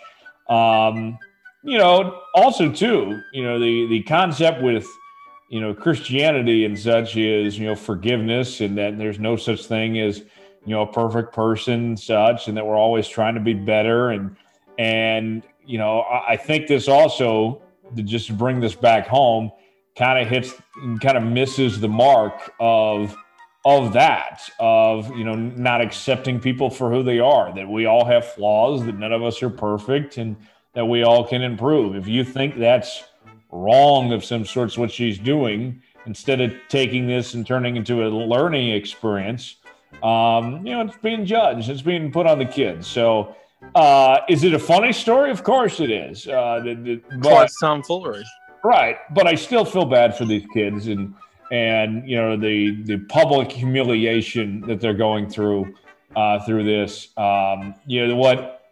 Them getting involved and getting kicked out of school and you know not being around their friends and such that's much more embarrassing than anything their mom was doing online right and eventually i mean sure when they get older they're going to figure out what their mom was doing but hey listen if your mom's making and well not your mom in particular but i mean if your parents are making 150k and you're getting whatever you want you know then listen I can't even hate. I mean, literally, the Karens that ratted this lady out were mad because she's making all this money. I, you would be hard pressed to find someone that if you told them they could start an OnlyFans and make 150k a month, they would say they wouldn't do it until that cash flows. Right. That cash flows in. There's a lot of people who do a lot of stuff for 150k. They say, yeah, uh, I don't care. I don't care who you are. You right. could be you could be the 80 year old next door lady and they said you're going to make 100 150k is a lot of money you can do a whole lot with 150k in a month they say money doesn't buy happiness but it can buy a lot of things yeah yeah and th- i mean i'm like i'm like look crazy like if you blow up like that and you can make that money why wouldn't you i mean it's it's very clear that i mean granted i'm not out here buying any onlyfans right? But there are people are. There are people who do that. And so I'm like, you know what? If you can make that money, I'm not going to hate that. You know, people are like, okay, Tom, you know, I've done some karaoke and it's COVID times, but the bars are opening back up. I'm making that decent money. Sure. Like, we're doing it safely. I literally sanitize the mics. Like, we're people are going to come out to the bars anyway. I'm going to make that money. I've caught some flag people are like, oh, I can't believe you're doing that. And it's COVID, da da da. And I'm like, you got to secure that bag. Right. And, you know, we're wearing masks and we're, you know, I've even transitioned and not done karaoke, but uh, like trivia, you know, socially distanced trivia. I'm still making the bag. Right. You know, you got to do what you got to do. Yeah. Like, you're making money. Like, hey, I could be, I could be selling drugs, you know, you know, uh, okay here's here's a here's a good one. Would the school be more mad if they found out their mom, the mom was like a hardcore like kingpin drug dealer, dealing weight, or would they still be more mad about the OnlyFans? Yeah.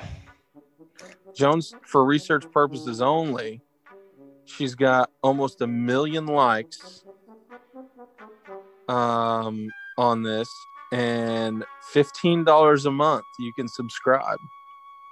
So what's let me let's see let's see how many subscribers she has. I wonder how much publicity she's gained off of this. Right. How many people are buying it? Fifteen dollars a month means she's got at least ten thousand subscribers. That's pretty good. Um, I would encourage the folks out there if you want to learn more about OnlyFans and how it works. ABC News did this great profile on it and what it's become and its background. Uh, it's like on Hulu. It's an hour long.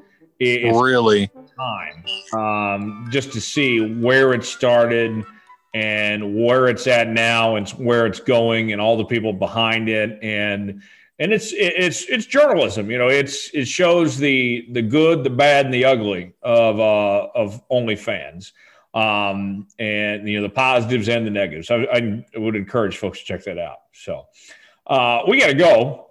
We've had a fun show today. We've had a little bit for everybody, uh, from very extensive football coverage with uh, David and Coach Bo to talking about Tiger Woods, uh, heck, even OnlyFans. We've been all over the place, and we appreciate you stopping by and hanging out with us. Back next week and we will see you then. Make sure to subscribe to the Jones Report on Apple, Spotify, Google Podcasts. Leave us a five star review or don't leave us one at all. Social media, facebook.com forward slash Tyler Jones Live, Tyler Jones Media Group, Twitter, Twitter at Tyler Jones Live, at TJ Media Group, at Thomas underscore Bridges, and uh, Instagram, Tyler Jones Live, Jones underscore report, Insta Thomas. You can find us there. And we'll be right back here next week, same time, same place for Thomas Bridges, Bryan O'Connor, David Alexander, and Tyler Jones saying so long. This has been another edition of the Jones Report. We'll see you next week.